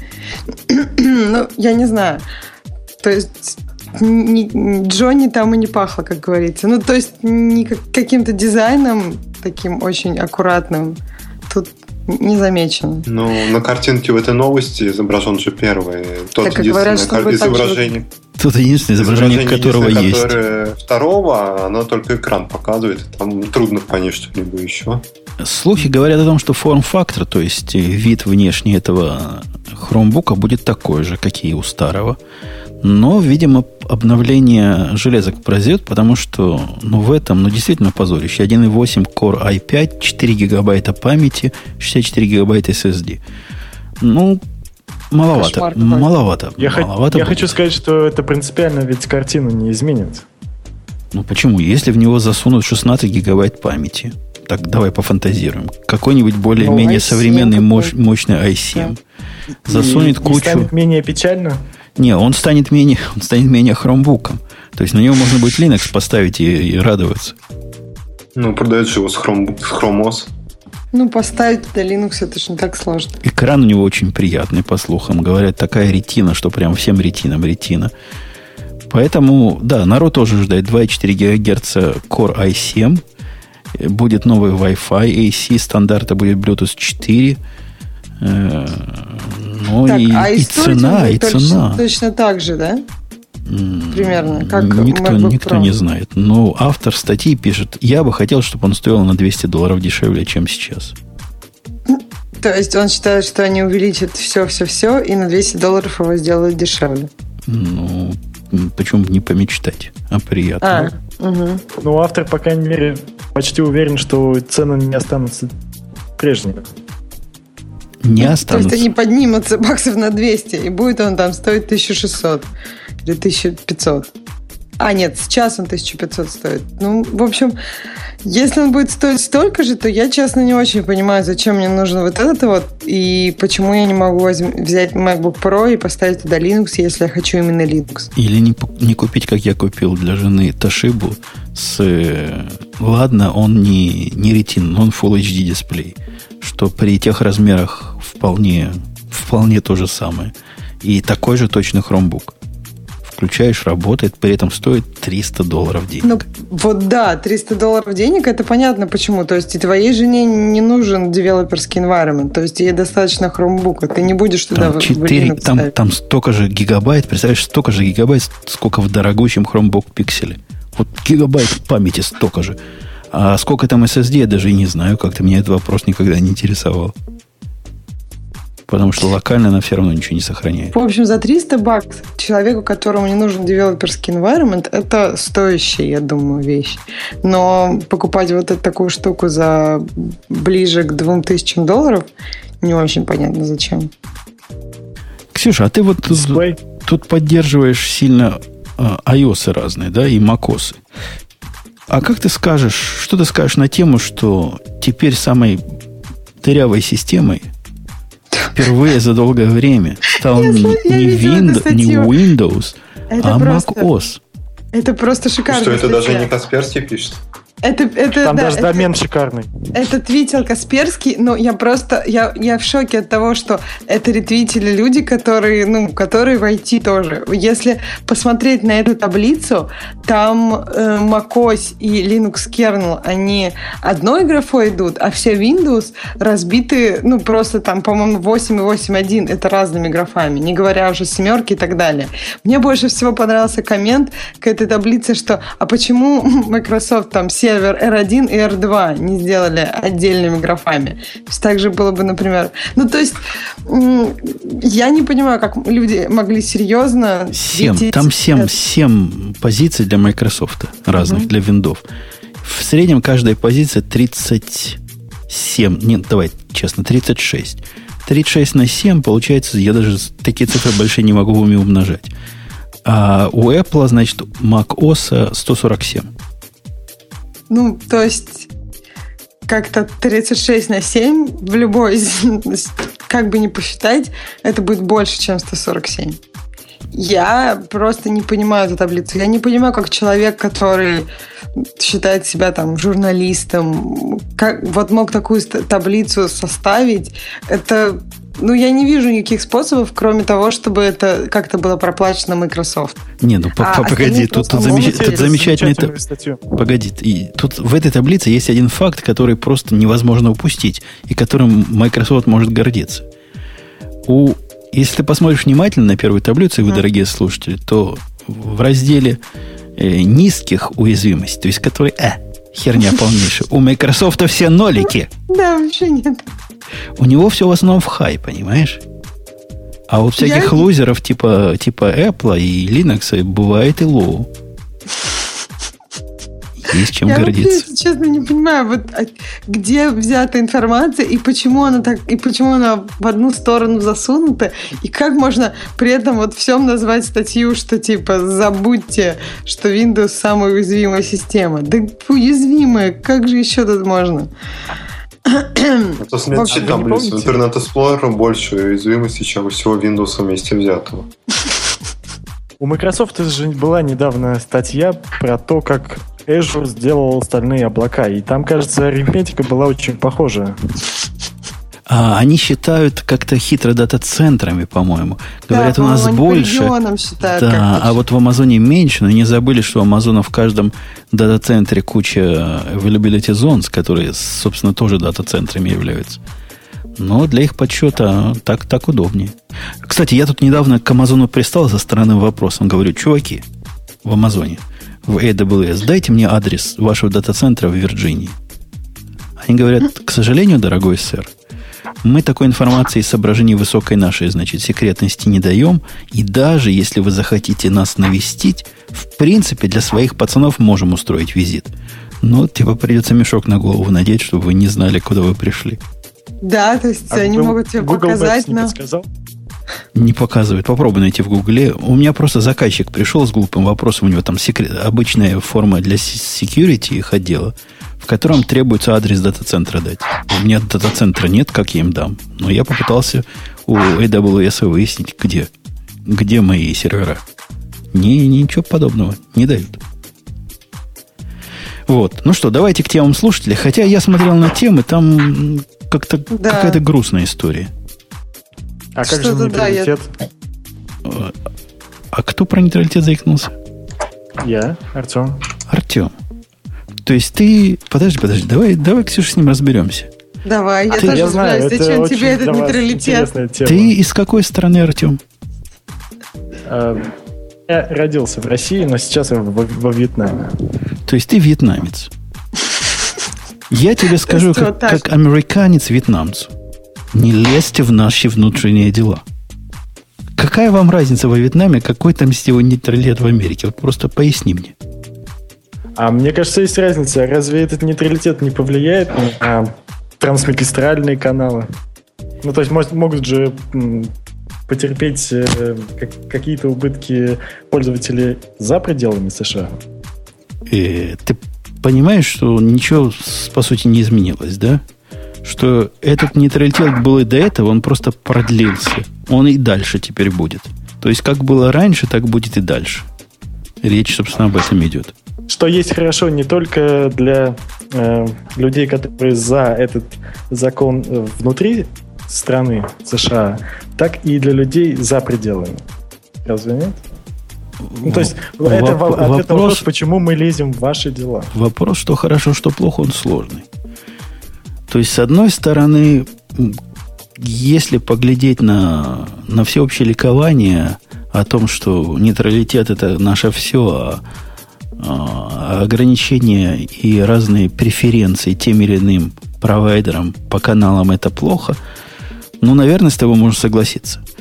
Но если на секунду остановиться и подумать, а, собственно, почему кто-то, какой-то злобный комкаст или какой-то другой злобный капиталист пытается брать с Netflix больше? Как думаешь, почему он пытается брать? Потому что им денег больше хочется? Что, что, что такое?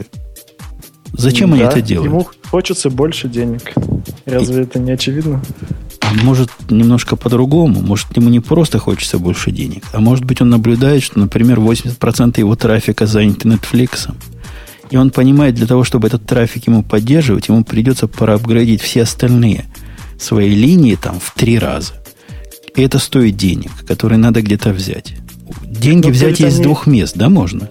Они же сами не могут да. их напечатать они не федеральная система, они могут взять либо с нас, с пользователей, либо могут взять с провайдера, который ну, поразительно много трафика их занимает. Ты какой путь предпочтешь? А есть третий путь, который будет теперь.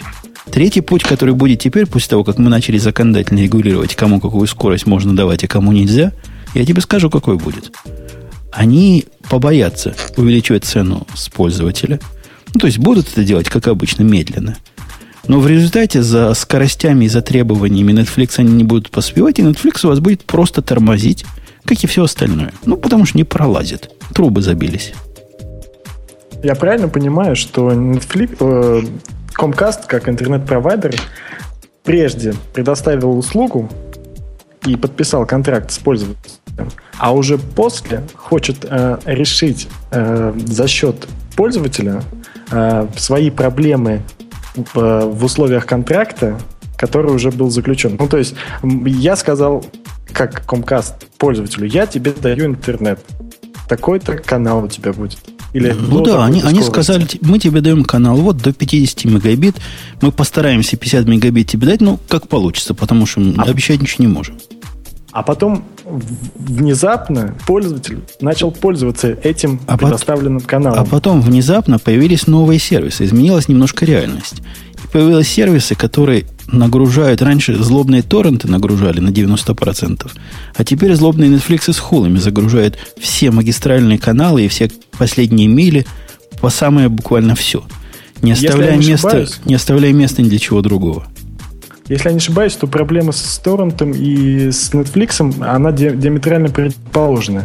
Основные жалобы провайдеров на торрент был, было не в том, что они забивают все каналы, а в том, что они генерируют большое количество пакетов, и в свою очередь их оборудование не успевает обрабатывать такое количество пакетов. Между BitTorrent и э, видеостримингом есть э, ниша веб-серфинг. Там какое-то среднее количество пакетов на долю трафика. И дальше идет видеостриминг, где количество пакетов минимальное по отношению к количеству трафика. То какая, какая разница в количестве пакетов? Мы говорим о пропускной способности канала. Мой 50-мегабитный канал, для того, чтобы до меня донести, им надо суммарный их канал, который передает данные, чтобы вместить мои 50 мегабит, чужие 50 мегабит. Теперь все действительно кинулись этот самый Netflix загружать. Ну, трубы не переполнятся, думаешь? Ну, то есть Netflix, Comcast боится по, быть пойманным на мошенничестве. Конечно, Он, да. конечно. Все, Э, если это называть мошенничеством, то и Amazon мошенник, и Google мошенник, и все, кто делают э, продажу, например, виртуальных машин, они все мошенники. Потому что они... И, и я тебе даже скажу, Dropbox мошенник. Потому что они, продая тебя... Продавая тебе один терабайт, наедешь ты 100 гигабайт будешь занимать. А как только все начнут занимать по одному терабайту, догадайся, что случится. Они просто увеличат цены, если законодатель им это не запретит. А если запретит, ну, они потихонечку они начнут другие способы использовать. Например, скорость начнет падать, количество бэкапов начнет падать, надежность данных. Что-то произойдет плохое. А все для того, чтобы потребителю было хорошо. А у них разве нет договора в каких-то моментах, что они не там обязуются, они пытаются там обеспечить тебе такую скорость? И по поводу повышения цены у них никаких ограничений нет. То есть как только у них будет какие-то проблемы, они повысят эту цену в следующий раз. То есть в итоге эта цена, она окажется на пользователях, а не на Netflix, например. Скорее, скорее всего, переносит, перенесет эту цену в результате вот этого государственного регулирования на нас, и, скорее всего, она даже окажется еще больше, чем могла бы быть, если бы государство сюда не влазило своими заскорузлыми ручками. Так в любом случае она упадет на пользователя. Потому что, э, спросив Comcast у Netflix деньги за трафик, Netflix, э, в свою очередь, вложит это в свою маржу. Ну, так э, интернет-то он не только нетфликсовский. Понимаешь? Если меня заставляют... Это совершенно несимметричная ситуация. Те, те, кто пользуется Netflix, и для того, чтобы Netflix у них работал быстро, готовы больше платить за Netflix, это их собственный выбор. Но в результате теперь мне придется за тех, которые пользуются Netflix и хотят быстрый доступ, платить просто своему провайдеру, даже если я не пользуюсь Netflix. Это социалистическая справедливость. Я согласен. Это социальная то есть все равны, и черный парень из Гарлема сможет смотреть Netflix теперь так же быстро, как и я, за мои деньги.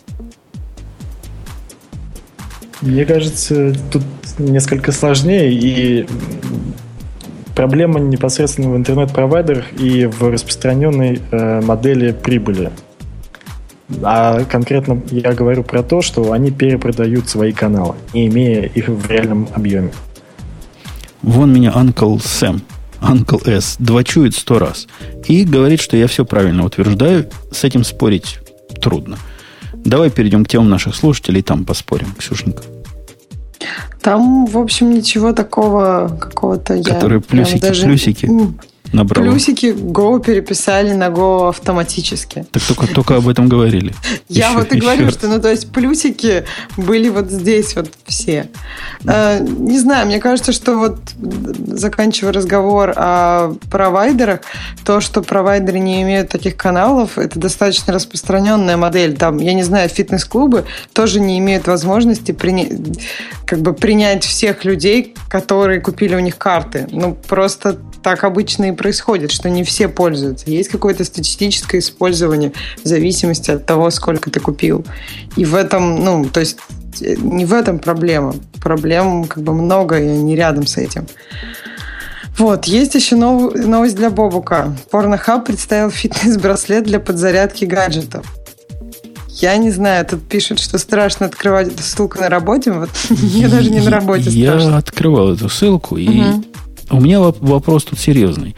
Мне кажется, это устройство антифеминистическое, потому что, по-моему, девочкам так не получится заряжать устройство. Почему? Хотя я не очень технологию понимаю, возможно, ну ты открой и под, угу. пойми, о чем речь идет. То есть там все-таки не просто все так, да?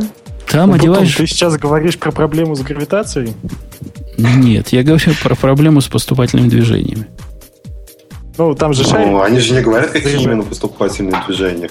Они говорят, что вот если будет делать поступательные движения, то зарядите. Не будете делать, не зарядите. Причем здесь проблема? Я не знаю, мне, я, мне стыдно, я стесняюсь Ксюшу спросить, нужны ли там поступательные движения для девочек или не нужны. Я не знаю, у меня не открылось, видимо, у них на флеше там видео, так что я не посмотрела видео, но там такой шикарный британский акцент в этом видео, что, да, очень приятно. В общем, не знаю, какие там поступательные движения, просто страшно. Значит, а у нас тут не написали, надо посмотреть. Кстати, интересно, что э, такие ресурсы, как Pornhub и, и, и, и ниша порно, э, имеют достаточно высокого уровня ну, видео, и они куда-то хотят двигаться туда, где прогресс. А что в этом странного? Я, я что-то не понимаю. Ну, скажем так, они никогда не славились э, высокого качества э, подготовкой материалов. Почему, почему, почему не славились? Подожди, если материал пользуется популярностью, то, видимо, он даже HD бывает. И в 3D ну, теперь просто... разрешили его делать. Тоже мы эту тему отпустили, но была такая. Уже не будет ограничения в рифте по поводу таких материалов. То есть двигается туда прогресс. Бобок вообще считает, отсутствующий здесь, что порноиндустрия двигает весь хай-тек. Ну, порнохаб не производитель контента, он только дистрибьютор его. Ну, там даже дистрибьютить кон- контент в таких количествах, это действительно интересно. Там микросервисы у них наверняка есть, распределенные системы, все дела. Я хотел сказать, что видео очень похоже на промо-ролик какого-то нового стартапа. Очень да, видео крас... отличное, кстати. Вот Никакого там порно, можно на работе открывать. Ну, порнохаб славится тем, что они целятся в гиковскую аудиторию и вечно выпускают из разряда. А теперь мы будем новые деньги а теперь мы будем еще что-нибудь. Ну, то есть они знают, о чем говорят. Поэтому видео это, видимо, тоже такого рода. Стоп, скорее всего, это нереальное устройство. Да, Просто это, как концепты пародия Это, это издевательство над здравым смыслом, я прямо скажу. Ксюша, что там еще есть? Э, Google анонсирует Android for Work. Хотя, подожди, может, это и не издевательство. Вот Гимлис молодой, может, действительно у молодых можно много тока так получить. Это мы, старики, тут не хватит даже телефон зарядить от этого тока. Бегать Получается, сосед... Будет получаться, а, что бегать... сосед будет смотреть телевизор за счет своего соседа более молодого. Э, ну, если мы будем в общую электрическую сеть это потом вливать. А, а так мы, видео так и показано. А мы, мы, что... мы не позволим. Мы отключим провода и будем сами пользоваться по-капиталистически. Что, взлом Lenovo это вообще новость хакер.ру. Господи. Кто-нибудь читал, как Lenovo взломали? Ксюш, ты выбрала. Я, я, на прошлой я знаю, неделе? Как... Да, расскажи. На прошлой неделе обсуждали, да. А, ну, если обсуждали, так зачем второй раз обсуждать? Так не надо, я не говорила про эту тему. А, а какой ты сказала? Я сказала Android for Work. Я не знаю, что это такое. Потому я что дум, я думаю, что это аналог домена, но теперь для Android. Мы все знаем, что такое Android, Android for Fun. Это когда его компилируешь себе ядро целыми днями. Это фан еще тот. А, а, а что такое для Work? Как его можно для, для Work это чтобы можно было получить доступ в корпоративную сеть, так чтобы корпорация могла после этого э, удалить все данные с а. телефона а, в случае необходимости. Не, например. Так у них не, не было вот такого до сих пор, то есть каких-то enterprise профайлов для телефона? Ну, я так понял, что не было, теперь вот есть. Одна из э, удобных фичей Android for Work заключается в том, что вы сможете использовать одно и то же приложение, например, Facebook, mm-hmm. э, с разными, ну, с разным залогиненным пользователем. То есть mm. э, приложения сами по себе, не поддерживая профили, будут поддерживать их э, посредством операционной системы. Слушайте, а у меня такое э, в этом самом было лет много уже в Fire такой есть амазоновский форк андроида. У них там тоже много пользователей бывает. Заходишь одним пользователем. Вот у меня был там пользователь для меня, и имейлы там мои были, а пользователи для дочки у нее были свои имейлы. Я так понимаю, что это Amazon ну, делал поверх андроида. Android такой не умел делать. Аутентификация. Кажется, ну, а Amazon тогда купил какой-то израильский стартап, который специализировался на этом. Окей. Ну, в общем, через пять лет после Fire они тоже такое сделали. Молодцы. Ну, тут еще у них есть такая штука, что можно будет ставить только одобренные приложения на твой Android. Ну, то есть Android как корпоративный телефон. Видимо, они идут в эту сторону. Ну, ну и тут даже цитата про BlackBerry. Но мне кажется, что немножко они туда как бы поздновато идут, потому что там уже достаточно неплохо iOS заменила BlackBerry. Ну, то есть, по всяким статистикам, многие, у кого были BlackBerry, они купили как раз айфоны потом. Ну, а, принципе, iOS так умеет делать, да? э, для приложения, которые, ну, только разрешенные, да, конечно. Вайпать телефон на расстоянии, конечно. Ну, то есть много всего корпоративного, банально. Э, если ты хочешь коннектиться к почте, ну, корпоративный, если туда вводишь аккаунт, то у тебя автоматически появляется пароль. Ну, у тебя телефон теперь, ну, как бы лог у него есть автоматически. Ты не можешь... С пометкой. И работка а. может твой телефон очистить. Когда ты не себя телефон, плохо вести не, те, не весь телефон, ну, а только лишь телефон. определенную область. Ну, в Exchange практически твой очистится, то есть подключенная почта. Окей. Okay. То, есть, а, то есть фотографии останутся на месте. Да, все, что не посильно трудом, но даже если фотографии не останутся на месте, они обычно есть в каких-нибудь клаудах или еще. А у нас, когда мы в, на моем прошлом месте работы, когда мы пытались, у них была там движуха «принеси с собой свой девайс», для того, чтобы подключить к корпоративной сети, необходимо было все свои пароли и все свои явки отдать на работу, и вот тогда они тебя подключат. Ну что, могли ремонт вайп сделать всего телефона в случае чего? В смысле пароли и явки?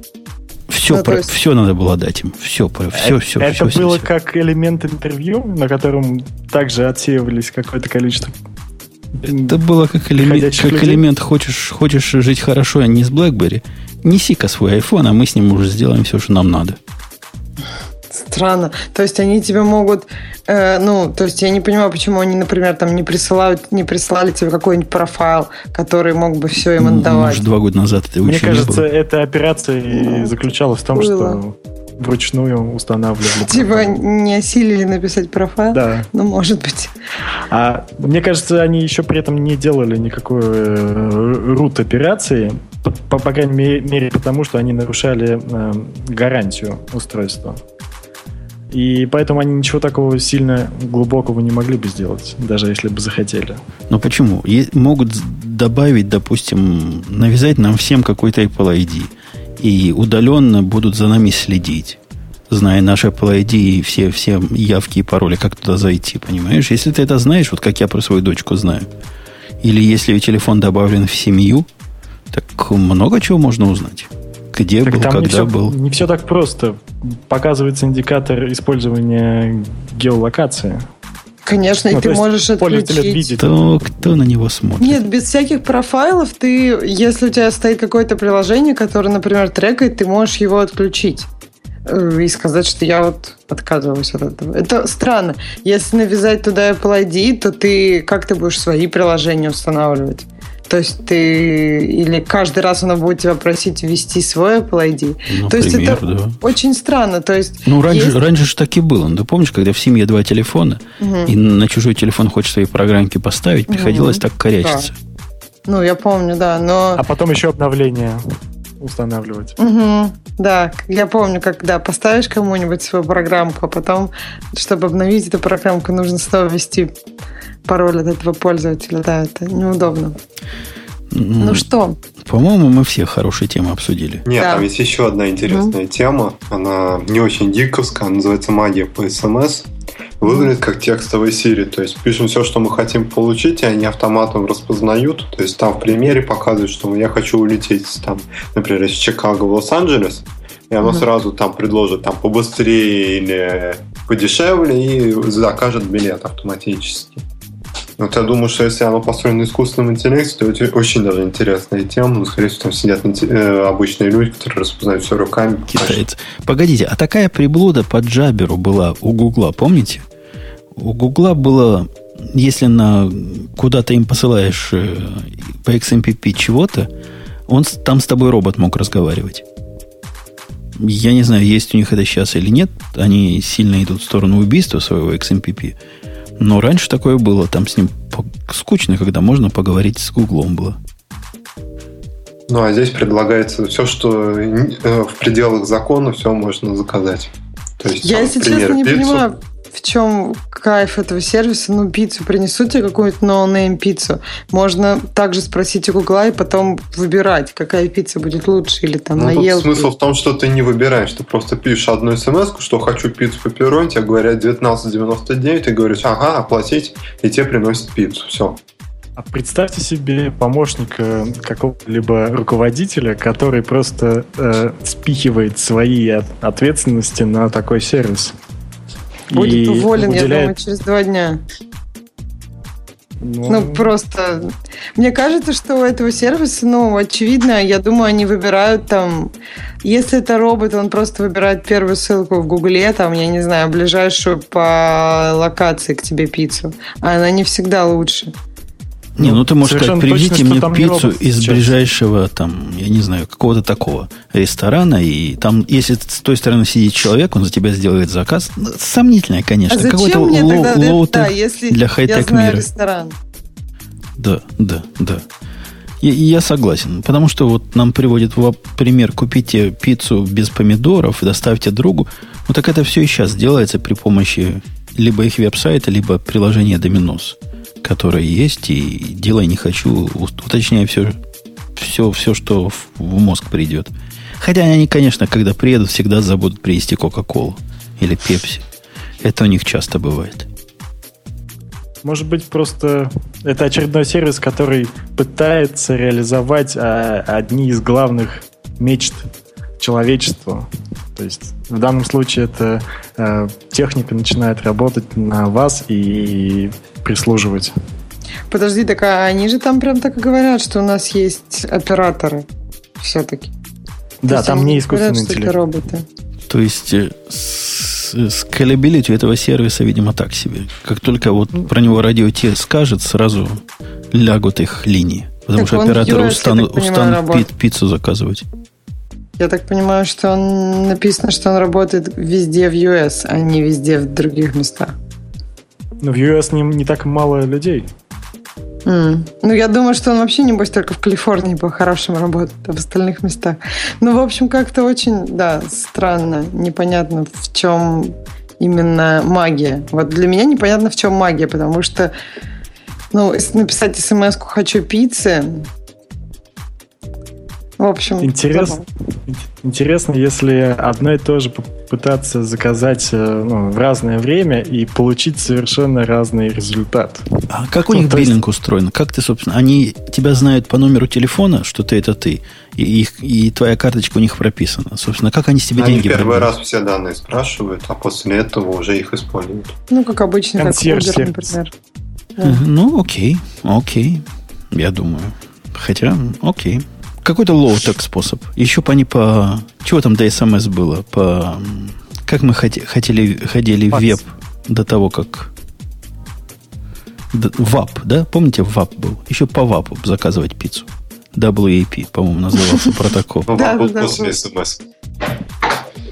Э, окей, ну что, на этой оптимистической ноте, я так понимаю, больше интересных тем у нас нет или есть возражения? Нет. Ну, по крайней мере, я не вижу. Тогда мы будем с вами потихонечку прощаться. Я напомню, что к двум основным, Ксюше и мне, пришли два гостя, которые Гимлис и Артем, которые нас поддержали тут просто как молодцы. И мы им за это благодарны. А вам, дорогие слушатели, еще одна наука. Как легко зайти в радио IT, просто открыв ногой двери и поучаствовать в таком в такой ферии. Тебя, Артем, с нами как? Мы тебя не очень забили за Го. Потому что, ну, ты понимаешь, ты человек хороший, конечно, но никто не идеален. Вот ты, например, с Го. Ладно, все. Ну, мне, мне кажется, опыт был такой достаточно интересный, но у меня просто пол шестого, пол шестого утра я старался держаться. Все. Мне кажется, что Артем хорошо продержался и достойно отвечал на вопросы, не как э, люди с ПХП. Хотя, хотя там его ругают в Твиттере, говорят, что за гость, он не смог ничего про ГОС сказать, просто опозорил все наше комьюнити. Так тебе придется теперь, дорогой, с комьюнити разбираться. Как ты его опозорил, и когда жизнь такой дошел. Все. На этом до следующей недели будет у нас гиковский следующий выпуск. Надеюсь, все, слуш... все ведущие подгребут, и устроим мы какой-нибудь длинный разговор о чем-нибудь я таком забубенном. Ксюша, готовь забубенную тему. Хорошо. Окей. Это шоу создано при поддержке Digital Ocean. Digital Ocean – провайдер доступного облачного хостинга. Всего за 55 секунд и 5 долларов в месяц вы можете создать свой облачный сервер в одном из дата-центров, расположенных в Нью-Йорке, Сан-Франциско, Амстердаме и Сингапуре, и управлять им с помощью простой, интуитивно понятной панели управления или воспользоваться мощным API. Начните прямо сейчас. Введите промокод радиодефис при регистрации и получите 10 долларов бонуса на аккаунт.